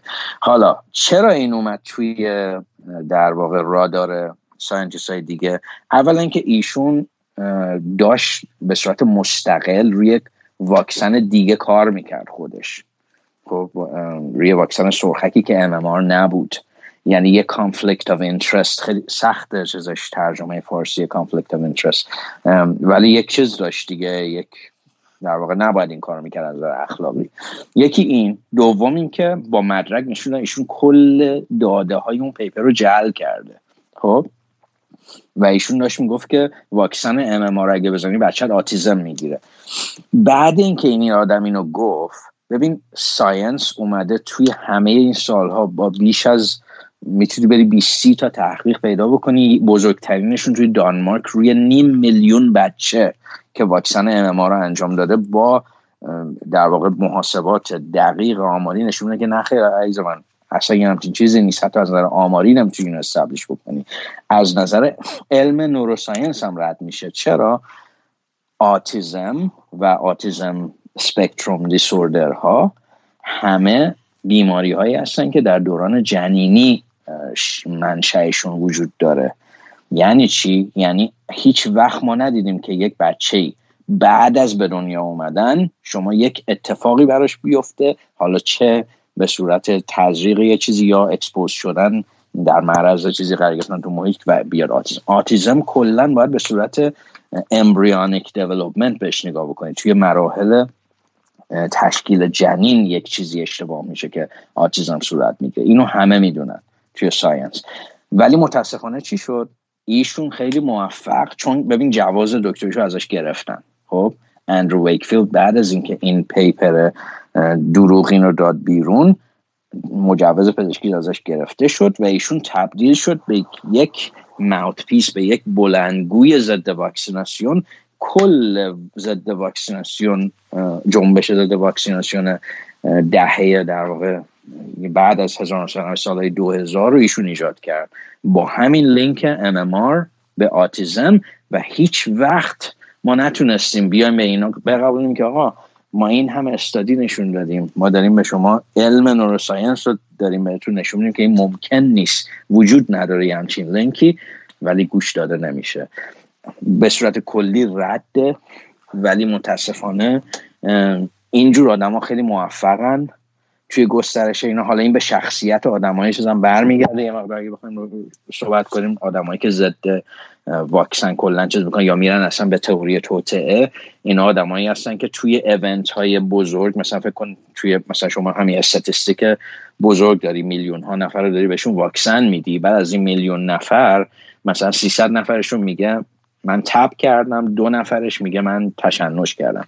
میره میگه اوکی اون دو نفر باید بزرگ بشه. اون ایونت مهمه. نه اینکه اون واکسن داره جون میلیون ها نفر رو نشون نجات میده. خب؟ در ادامه هستم واقعا چیزی که برای من همیشه هیجان انگیز ترین قسمت تمام این تئوری توتو ها هست در مورد و نمی‌خوام بازم میگم من اگه شما نمی‌خواین واکسن بزنید انتخابش دست خودتونه. من درک می‌کنم. من همینجا اعلام می‌کنم که اولین فرصت که بتونم این ور دنیا بزنم من می‌زنم واکسن کووید حالا به اونم می‌رسیم. حالا که تو نظر چیه کنن در مورد اون واکسن آره. ولی من آره. ترین بگو بگو. آره. بخش من اینو فقط توضیح بدم که ببین من اینایی که دارم میگم. یادتون باشه اینا هیچ کدوم در واقع در, مو- در مورد این واکسن های جدید صدق نمی‌کنه من بهتون توضیح میدم. من پروسه تولید اینا رو که و واقعا چقدر تمیز و چیز هستن و تعداد ادورس افکتشون چقدر مینیمومه ولی به هر حال بخشید نمی‌خواستم بپرم وسط کلامت. نه بابا اوکی. همین این جالب ترین تئوری توتهی که در موردش میشنوم در مورد واکسن اینه که قرار همه رو کنترل کنن. این علمی تخیلی ایده علمی تخیلی که افتاده که توش یه چیپ می‌ذارن یا یک مریضی جدیدی به ما می‌خوان معرفی بکنن یا تأثیری روی سیستم ایمنیمون می‌خوان بذارن ضعیفمون بکنن یا هورمون اینمون رو کم کنن یا زیاد کنن خیلی شدت یافته یعنی آره. می‌دونم شاید خنده دار به نظر بیاد ولی من من به شخصه دورورم آدمای تحصیل کرده نه آدمایی که مثلا آره،. پیجی که مثلا تا یه کتاب دستشون نگرفتن خیلی دوستای تحصیل کرده ای دارم و شاید یه سریشون هم ناراحت بشن اصلا اینا رو مثلا من مطرح می‌کنم. من میگم بازم قصد بی احترامی ندارم. من به نظر من یه ذره کمدیک هست واقعا یعنی این طرز فکر. ولی دارم سعی می‌کنم خودم رو جای اونام بذارم فکر کنم خب چه جوری که به این فکر میرن و چرا اینو باور دارن یا چرا این ترس و این وحشت رو دارن که یه همچین تیمی پشت پرده وجود داره که می‌خواد بیاد و با واکسن کنترل کنه. شدنش. آیا اصلا میشه همچین کاری؟ نمیشه. شاید هم بشه. من چه می‌دونم. ولی مثلا یه چیزی که من حداقل از لحاظ سطحی در مقابل خیلی از تئوری های توتایی دیگه هم هست مثلا نمیگم تئوری توتا همشون غلطن چون اتفاقا خیلی تئوری توتا ها به, به واقعیت پیدا میشه. از طریق این این حرفایی که به خصوص مثلا توی تو فرهنگ سیاسی ایران مثلا می‌دونی هی اینقدر حرف آدم میشنوه از این ور اون ور بعد یهو عجیب چیزای ابزوردی هم واقعیت در میاد آره آره آره من ولی توی. بحثای علمی و فکر می‌کنم که خب تحقیقات بیشتری هست آره. مدارک بیشتری هستش تاریخچه بیشتری هستش یه ذره سختره که آدم از اون در دایجان ناپلونی وارد این بحث بشه. و این همه ارگانیزیشن های خیلی گنده و اساسی با این همه سابقه نمی‌دونی میلیون ها نفر دارن روی این واکسن ها کار می‌کنن تحقیق می‌کنن تشخیص میدن ریشه های این, این, این مریضی ها و این ویروس ها رو. و این همه آدم یعنی باید با همدیگه یه جورایی نقش داشته باشه. اگه قرار باشه. یک تئوری آره. توطئه‌ای وجود داشته باشه. یک یک نفر از اینا می‌تونه خیلی راحت بگه آقا من پشت صحنه آره. تو این لب دیدم که آره داریم همچین آره. کاری می‌کنیم ولی.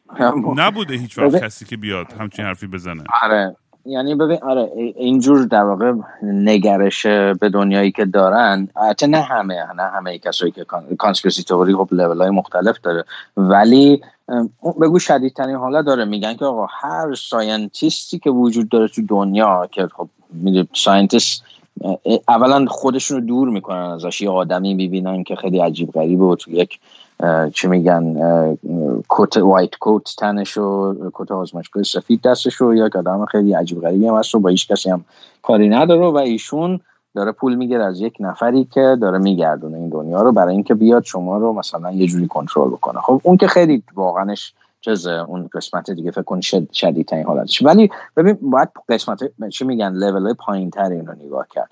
به نظر من ببین یک چیزی وجود داره یک عدم اعتمادی که توی در واقع تاریخچه انسانی همینطور بیشتر شده نسبت به چی؟ به علم. دلایل مختلفی هم داره. یه. یه سریاش هم موجه ها نمیگیم که همش چیز بوده چون خب علم هم که همیشه پرفکت نبوده. خب و مثالاش چیه؟ مثلا شما میری چیز رو نگاه می‌کنی؟ مثلا هیتلر آلمان نازی اومد از دانشمندای خودش استفاده کرد برای اینکه یک پروگرام چی را بندازه؟ برنامه سلامت نژادی را بندازه. درسته؟ یعنی اومد به البته نمیگیم که اون شرایطی بوده که مثلا دانشمندایی که با آلمان نازی کار می‌کنن انتخابی داشتن توش لزوما. خب یه جورایی خب چیز دیگه مجبور بودن انجام بدن؟ ولی خب یه سرشون دوست داشتن که انجام بدن. به هر حال ببین عدم اعتماد اینا پیش میاد به هر حال. برنامه مثلا یوژنیکس هست. یه مثالای خیلی بدی هم وجود داره که تو ذهن مردم میمونه و نمیره. از اینکه میگه آقا این دانشمندی که شما داری به من میگی توی فلان شرکت گنده داروسازی داره کار می‌کنه خب ایشون هم قابل چیزه دیگه بهش پول بدی هر کاری می‌کنه. درست؟ در حالی که اگه بری نمونه ها نمونه وجود داره ولی اگه بری نمونه ها اینا رو برداری انقدر کمه که واقعا چندین تا مثال بیشتر نمی‌تونی پیدا بکنی. ولی بزرگترینش شاید رابطه ایجز باشه دیگه. این صنعت تنباکو با سرطان. اینو حتما می‌دونی.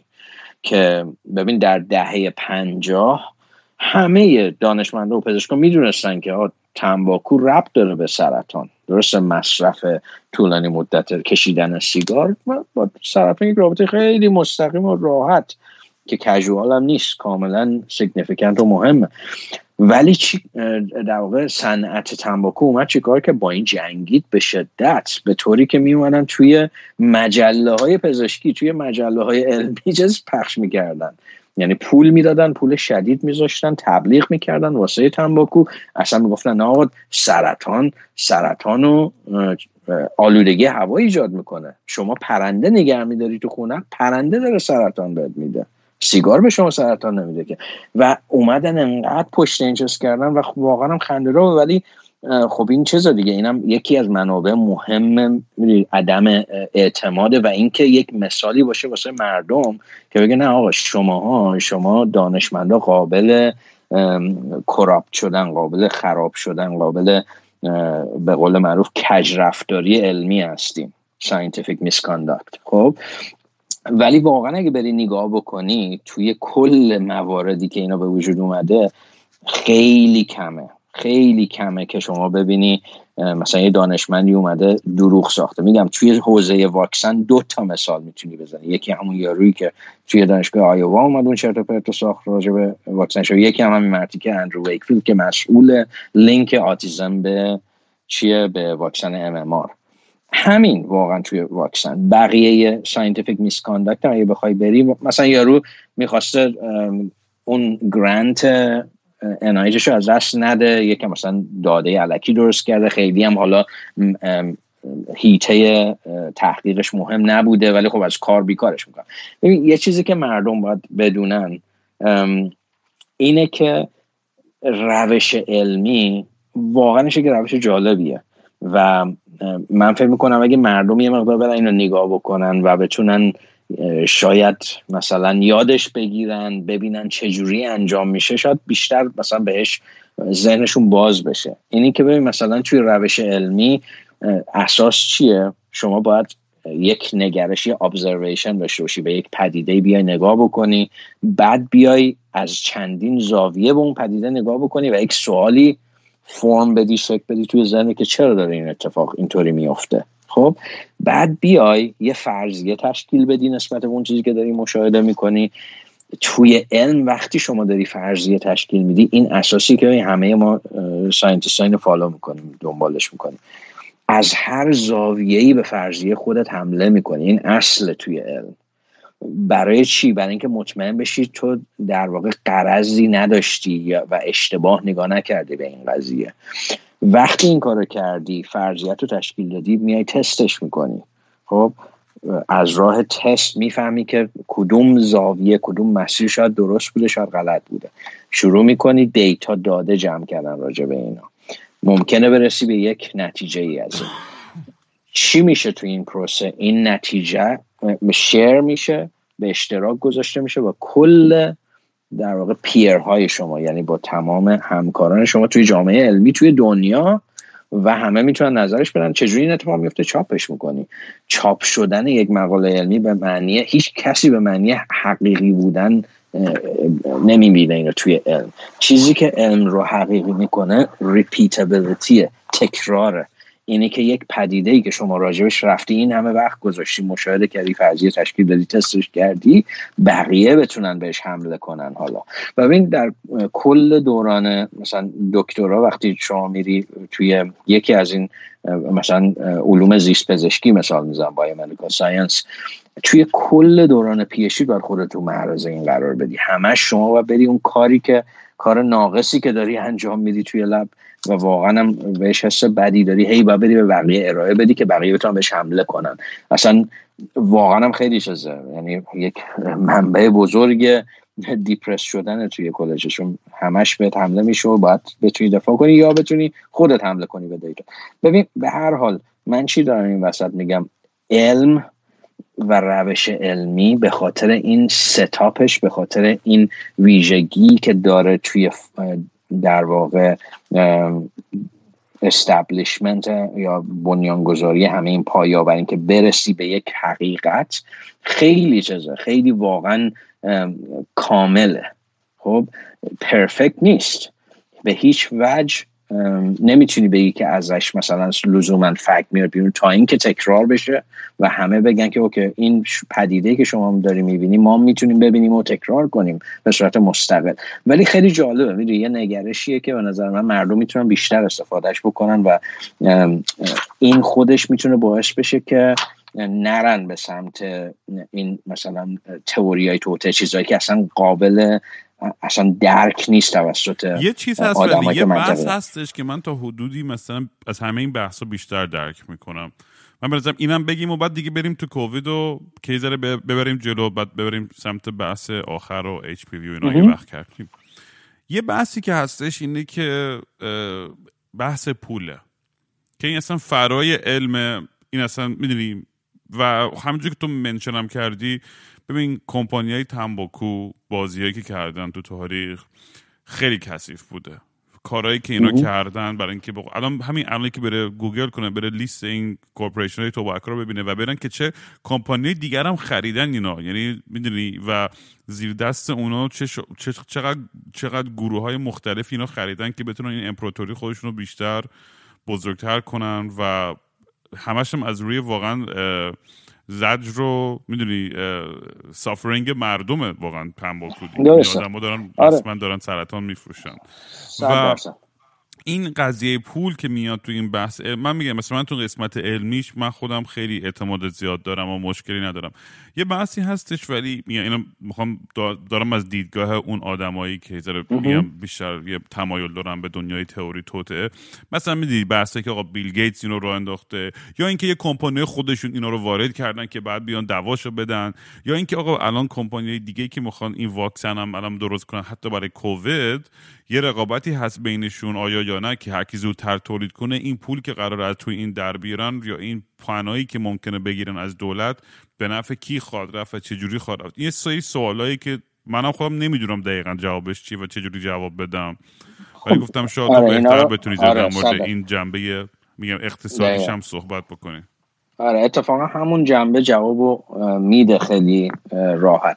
اولا ببین در ادامه چیز بگم که ببین علم حتی وقتی که دیده شده که خریده شده خیلی سریع توسط بقیه جامعه علمی برملا شده و باهاش دقیقا به صورت قانونی رفتار کردن. شما نمی‌تونی یه مثال بیاری که این اتفاق نیفتاده. خب مثال تنباکوشو دیدی. آیا شرکت تنباکو مثلا این صنعت چی میگن تنباکو سیگار موفق شد که بگه سرطان توسط تنباکو ایجاد میشه؟ نه.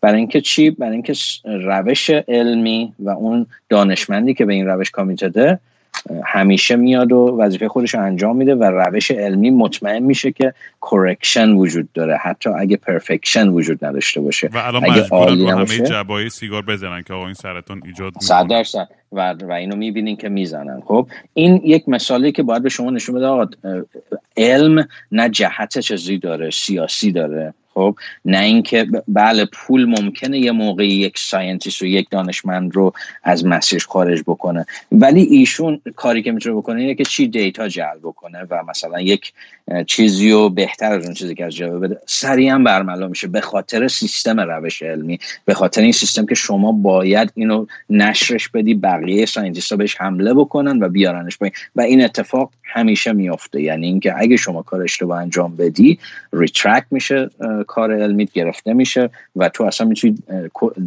مدرک تو از دست بدی سر همین. ببین این یه قسمتشه. بریم بخش اکونومیک رو گفتی بخش چه میگن؟ این بخش اقتصادی که برای کی این سود داره. ببین من اگه پروسه تولید این واکسن رو الان به شما بگم بزرگترین ریسک اقتصادی وجود داره واسه این شرکت هایی که در واقع شروع کردن این افورد رو. خب و برای من کاملا این واضحه که این شرکت ها واقعا دارن یک کاری می‌کنن که کاملا به نفع بشریته. چرا؟ ببین شما وقتی میری توی پروسه این که نشون بدی یک واکسن سیفه یعنی می‌تونی به صورت بدون نگرانی بزنی به آدم بیشتر مردم ازش سود ببرن اینو باید بری اون کارازمای بالینی و کارازمای بالینی انجام بدی دیگه خب؟ و فازهای مختلف داره این. فاز یک و دو و سه داره کلی پیپر ورک داره کلی چیزایی میاد وسطش که اینا باید پول خرج کنن این شرکت ها و غیر از اینکه حالا توی پروسه تولید کردن واکسن و اینا باید با FDA کار بکنن با ایجنسی های دیگه کلی سال بذارن کلی مرکز داشته باشن که اینا رو بره در واقع نشون بده تو کل این استپ ها تو این مراحل که درست کار کرده واکسن. ولی ببین یه کاری که اینجا اتفاق افتاد دلیلی که شما الان واکسن در اقلا توی انگلیس و امریکا و حالا جای دیگه هم داره پخش میشه. ببین از روزی که سکانس این ویروس در اومد خب که فهمیدیم که این یک چیزی که ما قبلا ندیدیم سکانسش اومد و پخش شد روی اینترنت. دانشمند رو به اشتراک می‌ذارن چیزی اصلا قایم نمی‌کنن. شما دو ماه بعد اون شرکت مدرنا اومده بود و واکسنش رو ساخته بود. و شروع کرد روی حیوانات تست کردن بعد بردش توی فاز یک و دو سه. چجوری انجام دادن؟ فایزر هم, هم این کار کرد. فاز یک و دو رو اومدن با هم انجام دادن. بسیار اینا در واقع پول زیاد می‌بره برای اینکه انجام بده و برای اینکه مطمئن بشن که خب فکر کنیم ما این فاز سه رو رد کردیم همه چی درست بود. فاز تولید خیلی می‌تونه طولانی باشه و ما نمی‌تونیم اینو ریسک بکنیم. برای اینکه یک عامل عفونی جدید داری که اصلا ما نتونستیم جلوشو بگیریم و داره سه دهم درصد مردم می‌کشه. میلیون ها مرگ داریم ازش توی. این خیلی مهمه. چطور نمی‌تونین رو درک بکنین که این یک فرایند بدیه. این ما نباید این pandemic الان بتونه اینجوری تاثیر بذاره. ما باید بتونیم بهتر عمل کنیم. به هر حال مرحله سه رو اینا ترکیب کردن. فاز سه در واقع استادیاشون رو با تولید. یعنی یک ریسک خیلی بزرگ که در همون حالی که داری فاز سه استادیای کارآزمایی بالینی انجام میدی تولیدت هم داری انجام میدی. به ریسک اینکه همه اینا رو مجبور بشی بریزی دور اگه کار نکنه. شرکت هایی که این کار رو اومدن واکسن رو ساختن همشون این ریسک رو قبول کردن. شرکت فایزر اینو می‌خواستم بهتون بگم. می‌دونید ترامپ اومد یکی از دلایلی که چیز وجود داره شک وجود داره این واکسن خود administration دولت ترامپ دیگه. چون اومد به صورت احمقانه یک اسمی گذاشت روی این در واقع پروسه توزیع و مثلا رسوندن واکسن به اسم Operation Warp Speed خب که میشه عملیات اصلا وارپ خیلی سختش کردم ولی اگه بخوام توضیح بدم به من بگو درست توضیح میدم یا نه رام. وارپ مثل اینه که فکر کن یه چیزی خیلی سریع از کنار رد شه بعد اصلا ماده در کنارش چیز بشه انحنا پیدا بکنه. دیدی؟ مثلا به سرعت درست میگم دیگه یه آره چیزی که اینجوری هوا و فضا رو تکون بده. خب ایشون اومده این جینیسی که آقای استیبل جینیس ترامپ که به خودش میگه اسم اینو گذاشتن عملیات سرعت مثلا غیر قابل باور بگو. که خود این یه کار احمقانه است. خود این باعث میشه اون عدم اعتماد حتی بیشتر بشه. بگه داری با سرعت برق و باد واسه من اینو ایجاد می‌کنی نخواستم. خب خود این و واقعا این چیز اگه ندونی که این پروسه چجوریه خب معلومه که باید این حرفم بزنی. دومین کار اشتباهی که این چیز انجام داد آدمی که مسئول این Operation Warp Speed هست فامیلش هم سلاوی نمی‌دونم یا عربه نمی‌دونم از کجاست. به کاری نداریم. Middle Eastern ایشون خودش قبلا جز بوده. یک businessman بزرگ توی حوزه صنعت داروسازی بوده و یک چیز خیلی مهمی بوده که اصلا نباید اینجا اتفاق میفته ایشون سهام مدرنا حدود دوازده میلیون سهام مدرنا داشته. این آدمی که گذاشتنش دولت گذاشته. ببین اینا همه چیه؟ واسه کسی که می‌خواد conspiracy theory فکر بکنه واقعا اینا غذاست. اینا خیلی خوب می‌تونه کار بکنه توی تئوری توطئه بگه این یارو هم که سهام مدرنا داره دوازده میلیون گذاشتیش روی Operation Warp می‌خواد به من یه واکسنی بده خیلی سریع و منم باید اعتماد بکنم به این زکی درست واقعا می‌دونی اینا عدم اعتماد رو بیشتر کرده. توی دو طرف هم هست. فقط مثلا هم میگم چپ و راست. اصلا چیزش فرق نمی‌کنه حالا چی می‌خواستم بگم اینجا؟ فایزر این پول چیز رو قبول نکرد. شرکت فایزر جزء شرکت هایی بود که اصلا همونجا مستقیم به ترامپ اینو گفت. گفت اصلا من نمی‌خوام جزء این Operation Warp Speed تو باشم. من که خود این واسه من مشکل زاست. من دارم با پروسه علمی یک محصولی میدم که می‌خوام جون بشریت نجات پیدا بکنه و تعداد infection ها بیاد پایین سرایت این ویروس متوقف بشه و pandemic رو متوقف کنیم و واقعا یه کار خیلی خوبی کردن. که قبول سودم می‌کنه فایزر در صدی پولم در میاره. معلومه که بله. یعنی نه چون هم هست اگه تحقیق کردن در آوردن واکسن نمیگم نیست. ولی یعنی بله اونم یه بالاخره یه برای... انگیزه هستش اونم دیگه. ببین برای شرکت خوب خرج. ببین این effort که مثلا ببین من مثال می‌زنم. این برای تولید کردن این mRNA که مثلا فایزر و مدرنا دارن این پروسه کاملا synthetic ه خب یعنی شما به ابزارآلاتی لازم داری که بدون استفاده از کشت سلولی بدون استفاده از تکنولوژی نوترکیب recombinance technology میاد و مستقیما به صورت تمیز رو ایجاد بکنه. خیلی equipment گرونیه دستگاهیه که برای تولید این. ببین یه line تولید واکسن برای اینکه شما بتونی یه مقدار خیلی کمی در واقع دوز بتونی ایجاد بکنی 60 تا 70 نفر کارمند در سطح master به بالا واقعا نیازه یا bachelor's به بالا. توی یه دونه از این line های تولید واکسن. خب واسه خیلی چیز بزرگیه. و شما داری صحبت از این می‌کنی که میلیون ها دوز لازم داری و هر نفر دو تا دوز لازم داره. خب واسه همین بله خرج خیلی زیادی داره. ولی آخر سر چی داری نشون میدی؟ به صورت درست با روش علمی و با transparency با کاملا هر قدمی که داری برمیداره که اینا انجام دادن. واقعا حتی مدرنا فایزر هر قدمی که انجام دادن کاملا open بودن. آقا انقدر چیز اتفاق افتاد. توی مثلا گروه واکسنمون نسبت به گروه پلاسیبو پلاسیبو میشه در واقع شبه دارو. حالا دل خوش کنکم می‌تونی بهش بگی. چیز بود مثلا انقدر مرگ اینجا داریم انقدر مرگ ولی چون تعداد مثلا سکته قلبی تو اینجا انقدر داشتیم توی واکسن هم داشتیم پس به خاطر واکسن نیست. همه اینا دونه دونه گفته شده اومده از اون 90 خورده ای درصد مؤثر بودن واکسن توی هر دو گروه اونا واقعا واقعیه. من خودم اینو من به بچه ها بگم نمی‌دونم که می‌دونم من از داوطلبای واکسن فایزرم. من و خانومم با هم رفتیم و هر دو تا چیز رو گرفتیم. البته می‌دونیم که این blind یعنی اون کسی که داره تزریق می‌کنه به شما نمی‌دونه که آیا داره واکسن به شما می‌زنه یا شبه دارو. شبه دارو فقط آب نمکه. به هر حال ما رفتیم دو تا دوزم گرفتیم. در واقع من انقدر من و خانومم انقدر اعتماد داریم به این پروسه. که میریم خودمون حتی در معرض خطر قرار میدیم. که نمی‌دونیم که چی میشه. درسته؟ هیچ کسی تا حالا روش تست نشده این تکنولوژی. ولی ما میگیم که من می‌فهمم mRNA چیه مراحل تولیدش چیه. می‌دونم که این افورت داره برای نفع بشریت انجام میده. اگرم زدن و من مثلا تپ کردم و دو روزم افتادم و یکم حالم بد شد برام اشکالی نداره. من با این کاملا اوکی ام. این واقعا اینه که یه مقدارم آدم از چیز می‌ذاره دیگه میگه من میگی انقدر خودخواه نیستم که بذارم این عامل عفونی بخواد پخش باشه و مردم بگن من به من ممکنه یک درصدی آسیبی برسه از این واکسن به نظر من ما می‌تونیم از اون چیز کم بریم کنار رو ببینیم که واقعا یک هدف بزرگتر اینجا هست و علم پشتش درسته.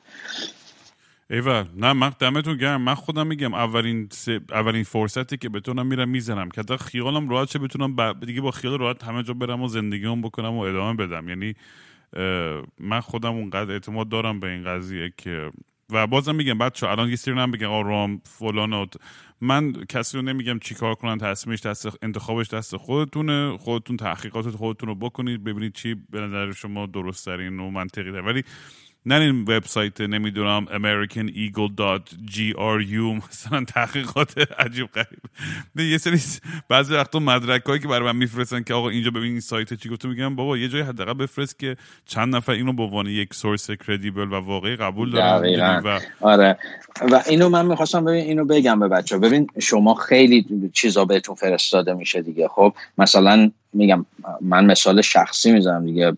پدر من توی مثلا تلگرام به من این لینک رو فرستاده که دو نفر یکیشون خیلی هم جالب حالا زیر به فارسی زیرشون نوشته ایشون پاتولوژیستن پاتولوژیست هم نه پاتولوژیست به هر حال مثلا تو پاتایا خیلی جز می‌کردن.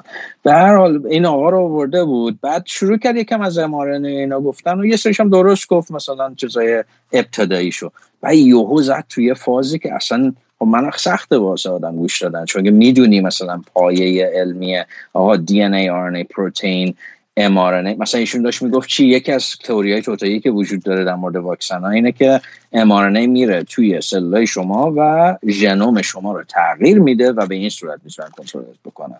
خب این چرا غلطه این حرف؟ ببین شما اگه زیست شناسی خونده باشی حتی در حد مثلا دبیرستان اینو می‌دونی. که امارانه یک مولکولیه که عمرش در چند ساعته. خب؟ و این موفقیت علمی که وجود داشته توی این واکسن نوع امارانه این بوده که شما میای این رو چیکار می‌کنی؟ میپیچونیش توی نانو پارتیکل های چربی. خب؟ به همین سادگیه چربیه که این امارانه رفته توش. اینو تزریق می‌کنی توی ازوله چه اتفاق میفته بعد اون؟ سلول های عضله شما و سلول های ایمنی که گشت می‌زنن. یه سلول های ایمنی هستن که کارشون گشته. یه سروی می‌کنن. میرن نگاه می‌کنن ببینن چه اتفاقایی داره میفته توی سطح در توی گردش خون نیستن. به هر حال این سلولا میان. چون ببین قشای چربی داره این امارانه خیلی راحت میره توی سلولا. پیکاپ میشه در واقع. میره تو امارانه وقتی میاد توی سلول به قول معروف اینا توی سیتوپلاسم توی سیتوپلاسم سلول قسمتی که از هسته سلول جداست سریعا یک ارگانل هایی که ما داریم تو سلول به اسم ریبوزوم. ریبوزوما میان میچسبن به این امارنه شروع می‌کنن اسکنش می‌کنن میخوننش. این سیستم بدن ماست برای اینکه بتونه آرنه رو به پروتئین تبدیل بکنه. به هر حال این ریبوزوما میان به این میچسبن. و خیلی هم جالبه روی دی ان ای و آر ای در واقع کدن دیگه. خب کد چهار حرفی ان G که همینطور تکرار میشه. ریبوزوم میاد این کد سه تا سه تا می‌خونه. هر سه تا کد میشه یه آمینو اسید یه پروتئین. خب؟ و وقتی که این خوندنش تموم شد چی تولید میشه؟ این ها چی تولید می‌کنن؟ پروتئین اسپایک ویروس کرونا رو. اسپایک همون چه میگن اگه نگاه کرده باشین تو این شکلایی که می‌کشن از ویروس مثل تاج اومده بیرون از سطح ویروس و اون پروتئینی که میچسبه به سلول شما و باعث میشه که کلا ویروس بتونه بیاد تو. این mRNA ئه چیکار می‌کنه؟ باعث میشه توی سلول ایمنی شما این اسپایک تولید بشه اسپایک ویروس. خود ویروس وجود نداره فقط این یه تیکه کوچولوی سطحش خب؟ تولید میشه و میره توی از توی سلول شما توی روندی در سطح سلول شما قرار می‌گیره به منظور نمایش داده شدن به بقیه سیستم ایمنی. سیستم ایمنی خیلی جالبه یه مسیری داره به این صورت که می‌تونه پروتئین ها رو بیاره و بهش میگن پرزنتیشن یعنی قشنگ میاد با دو با رسپتورهای خاصی اینجوری نگر میداره در سطح خودش این سلول ایمنی.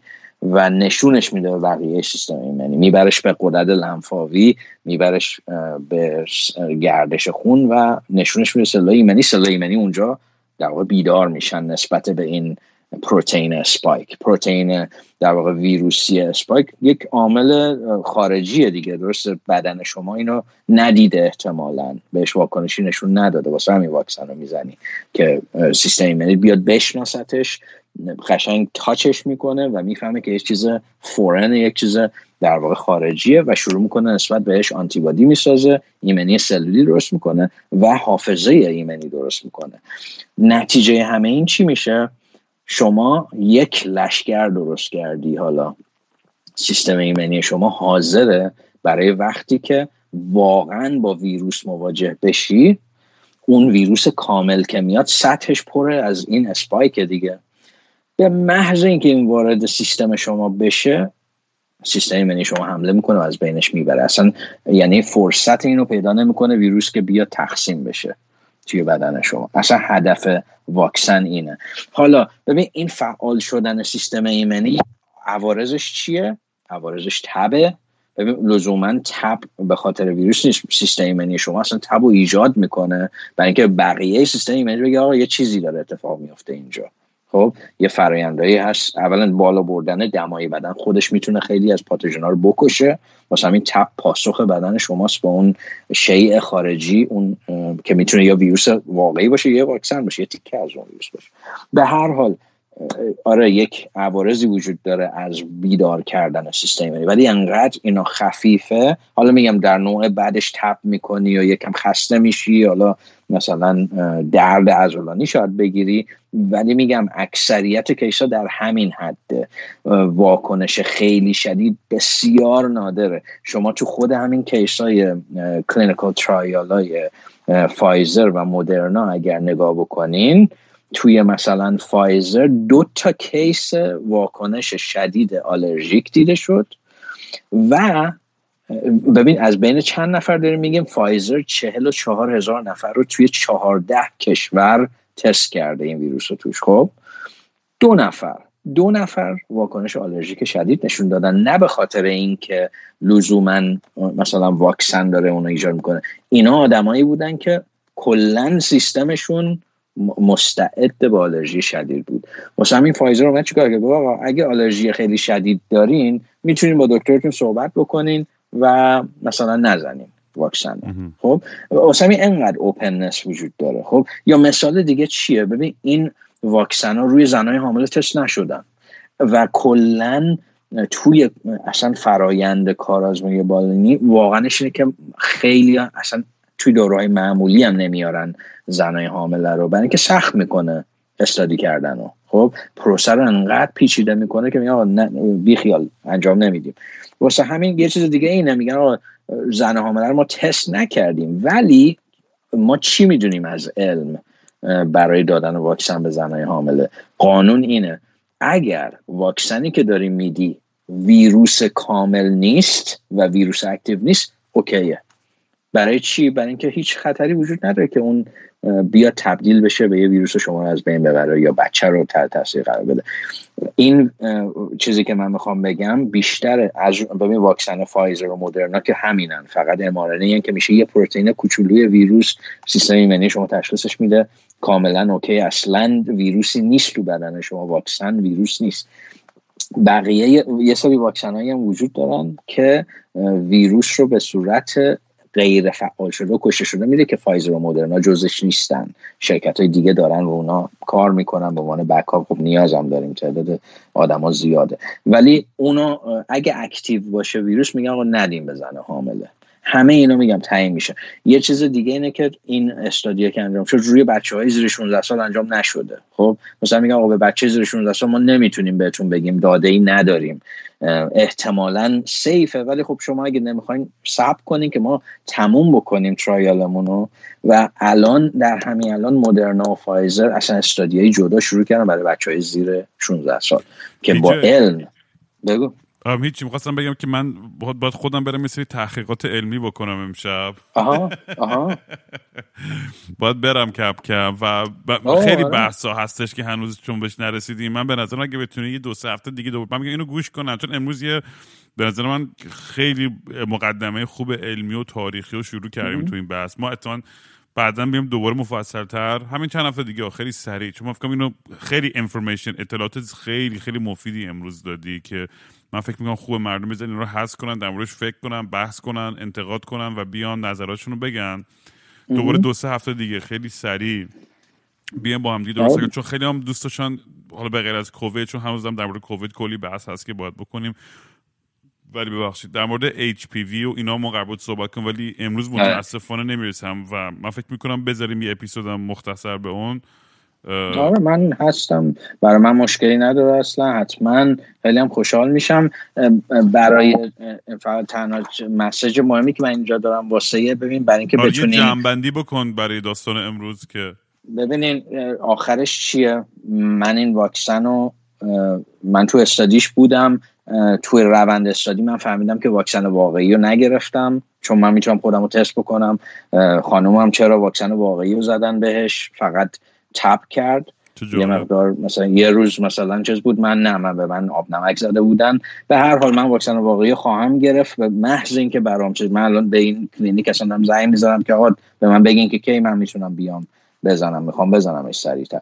به هر حال اینو یادتون باشه برای سیف یعنی حالا من بیشتر اینفورمیشن می‌تونم بدم که براتون چیز باشه بهتر باشه. توی ایران من می‌خوام صحبت بکنم که چه آپشنایی وجود داره تا اون جایی که ما می‌دونیم چه نوع واکسنی خواهد اومد. مختصر میگی چون یه دو آره. اخبار هستش که ایران یه سری میگن خودشون واکسن تولید کردن یه سری میگن تحریم نمی‌تونه بده اون می‌گفت نه تحریم نیست می‌تونه بزن می‌دونی واقعیت چیه؟ بله ایران داره کار می‌کنه انستیتو پاستور ایران بله داره کار می‌کنه. روی واکسن. واکسن هم که ایران می‌سازه همه واکسن غیر فعاله. یعنی مثلا ویروس رو رشد کشتش میدن و میکشنش رو به صورت واکسن. روسیه و چین هم یه همچی واکسن ایجاد کردن. و می‌دونی واقعا که data یی که می‌بینن data ی زیادی به اشتراک نمی‌ذارن این کشورها ایران که هیچ چی نمی‌ذاره. چین محدود روسیه محدود ولی واکسناشون نشون داده داره میده که خب چه موثره. safety ش هم میگن آقا ما به میلیون ها نفر تو کشورهای خودمون زدیم و safe بودن. حالا چقدر transparent من نمی‌دونم. ولی چیزی که من می‌خوام بگم اینجا اینه که ایران می‌خواد واسه خودش رو در واقع تولید بکنه و چندین version چهار تا version مثل که دارن کار می‌کنن روش یه دونشون توی trial حالا من نمی‌دونم رو چند نفر تست خواهند کرد. ولی ببین ایران چندین 17 میلیون دوز از سازمان بهداشت جهانی گرفته. یعنی اینا واکسن هایی هستن که تایید شدن. مثالاشون واکسن حتی آسترازنکا و نوواوکس که اینا واکسن های خوبی هم هستن و در واقع حالا هنوز تموم نشده مثلا clinical trial شون کاملا. ولی خب واکسن های خوبی هم اینا رو ایران خواهد داشت. احتمالا می‌دونی چی میشه؟ اینا رو میاره از بقیه کشور رو می‌خره با اسم خودش label می‌کنه و می‌زنه. خب به صورت کلی با این که من می‌دونم این عدم اعتماد خب نسبت به دولت خیلی بیشتر اگه بخواین نسبت مثلا تو ایران نگاه بکنین. ولی می‌دونیم من scientist های تو ایران رو می‌شناسم. من scientist های پاستور رو می‌شناسم و می‌دونم که این چیز رو دارن integrity ش رو دارن قدرت علمیش رو دارن و من از اون نظر اعتماد دارم بهشون. من خب مثل همه شما نمیشه به دولت trust کرد دیگه که مثلا واقعا که داستان چیه؟ امیدوارم داری اون واکسنی که واقعا درست روش کردی clinical trial کردی داری به من میدی. آره خیلی تو ایران شفافیت خیلی سختره کمتره واقعا کمتره ولی میگم من پروسه علمیشو قبول می‌کنم. من به شخصه اونو قبول می‌کنم. چیزا آخری هم که می‌خوام بگم ببین از نظر اینکه وقتی information می‌رسه بهتون یه لینکی می‌رسه یک چیزی توی تلگرام بهتون می‌رسه یه یا روی نشسته یه حرفی می‌زنه ببین یه چیزی وجود داره یه اصلی استانداردی به اسم Sagan Standard. کارل سیگن که استروفیزیسیست بزرگ یک انسان بسیار فرهیخته بود. خیلی پیشنهاد می‌کنم بچه که نمیشناسنش. امامه بله. من پیشنهاد می‌کنم بچه که نمی‌شناسن برن نگاش بکنن. یک جمله ای داره که واقعا شما اینو اگه به کار ببرین می‌تونین خیلی این بولشت و چیزای چرت و پرتی که میاد طرفتون رو بریزین دور. سیگن استاندارد میگه اول انگلیسیشو میگم من فارسی. Extraordinary claims require extraordinary evidence. یعنی ادعاهای بزرگ مدارک بزرگ لازم دارن. اگه یه نفر میاد به شما میگه آقا فلان چیز رو آب لیمو رو بریز تو وایت تکس رو بعد بخوره و ویروس کرونا از بین رفت شما اولین چیز که ادعات خیلی خنده دار. حالا هر سالی بزرگم هست و مسخرم هست. به من مدرک همون نشون بده که من راضی بشم. خب چیزی رو قبول نکنین. این همه چی رو باید نسبت بهش یک شکاکیت اسکپتیسیزم سالم داشت و سعی کرد که در واقع برای خودتون تو ذهنتون اینو حلش بکنین. چه مدرکی لازم داری که ببینی که این درسته یا غلط. نپذیرین چیزایی که میشنوی دومین چیز دایورسیتی تو خودت بهش اشاره کردی. وقتی یک منبع به شما یه چیزی ارائه میده شما باید بگی آقا استاندارد من اینه که من دایورسیتی منابع من تنوع منبع لازم دارم. اگه شما این خبر رو من داری میدی از فلان خبرگزاری من باید برم خبرگزاری به یک زبان دیگه از فلان کشور دیگه اینو ببینم. با چند تا دیگه هم مقایسهش کنم بعد تصمیم بگیرم که آیا درست داره میگه. به نظر من باید اینا رو اگه نگاه بکنیم بهش به این صورت و روش علمی رم باش آشنا بشین واقعا خیلی از این مشکلات میره کنار دیگه گول خوردن و تم به تئوری توته دادن میره کنار. با اینکه اینا روش های چیزن سادن می‌دونی یک چیز تئوری توته اینه. کسایی که تئوری توته دوست دارن دوست دارن توضیحات به نظر پیچیده میاد و جالب میاد ولی واقعاش که ساده است. یعنی اون مسئولیت رو از خودشون می‌ذارن کنار. نمی‌خوان قبول بکنن که آقا من باید زجر بکشم و برم پیدا بکنم واقعا. یک دلیل منطقی و بسنده کردن به دلایل عجیب غریب و غیر قابل توضیح خیلی راحت اتفاقا و ساده لوحانه هست در آخر سر. اگر هم دوست داریم به پی جی برین فوش خار مادر بدین یا گیر بدین و برین براش مقالات رو بفرستین و اینا رو باش بحث کنید توی توییتر با هندل ات پژمان آر 44 P E J M A N R 44 می‌تونید پیداش کنید.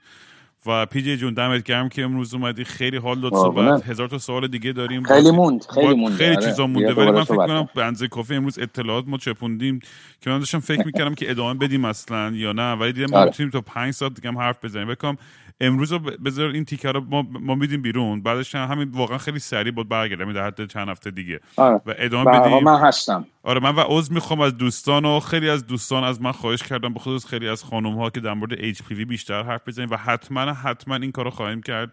و قول میدم خیلی زود بیاد پی جی و بیشتر در مورد اونم صحبت بکنیم. ببخشید اگر امروز نرسیدش. دمت گرم پی جی حتما. خیلی ممنون. خیلی ممنون که منو دوباره دعوت که من دوباره می‌خوام بیام. خیلی دوست دارم که همه اینا رو دوباره بتونیم به سوالا رو مخصوصا برسیم که نرسیدیم. و به هر حال چشم را باشید و انجام خواهد شد. امیدوارم ردیف باشی رام و همه چی خوب باشه. و دوست دارم که زودتر با صحبت کنم. این لایوی هم که گذاشت یوتیوب خیلی حال داد. من سر کار بودم گذاشتم و خیلی حال کردم. واقعا خیلی خیلی مرسی. قربونت برم. مواظب خودت باش. قربونت. به خانمت هم سلام برس. می‌بینم. حتما. خدا قربونت. خدا مثل یه شنبه شدم تعطیل و خاکستری مثل یه شنبه شدم خیلی وقته که دیگه خواب رنگی ندیدم حتی با عینک. خیلی وقته که دیگه خبر خوب نشنیدم حتی به زور سمعت.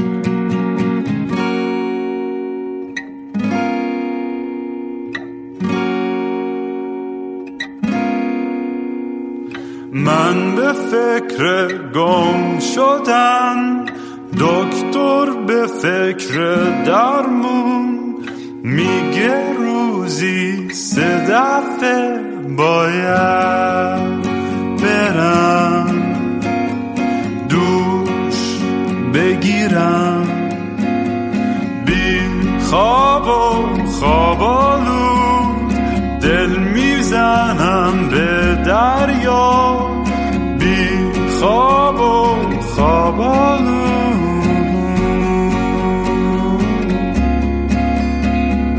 باز خواب خوب ندیدم. خبری نشنیدم حتی زیر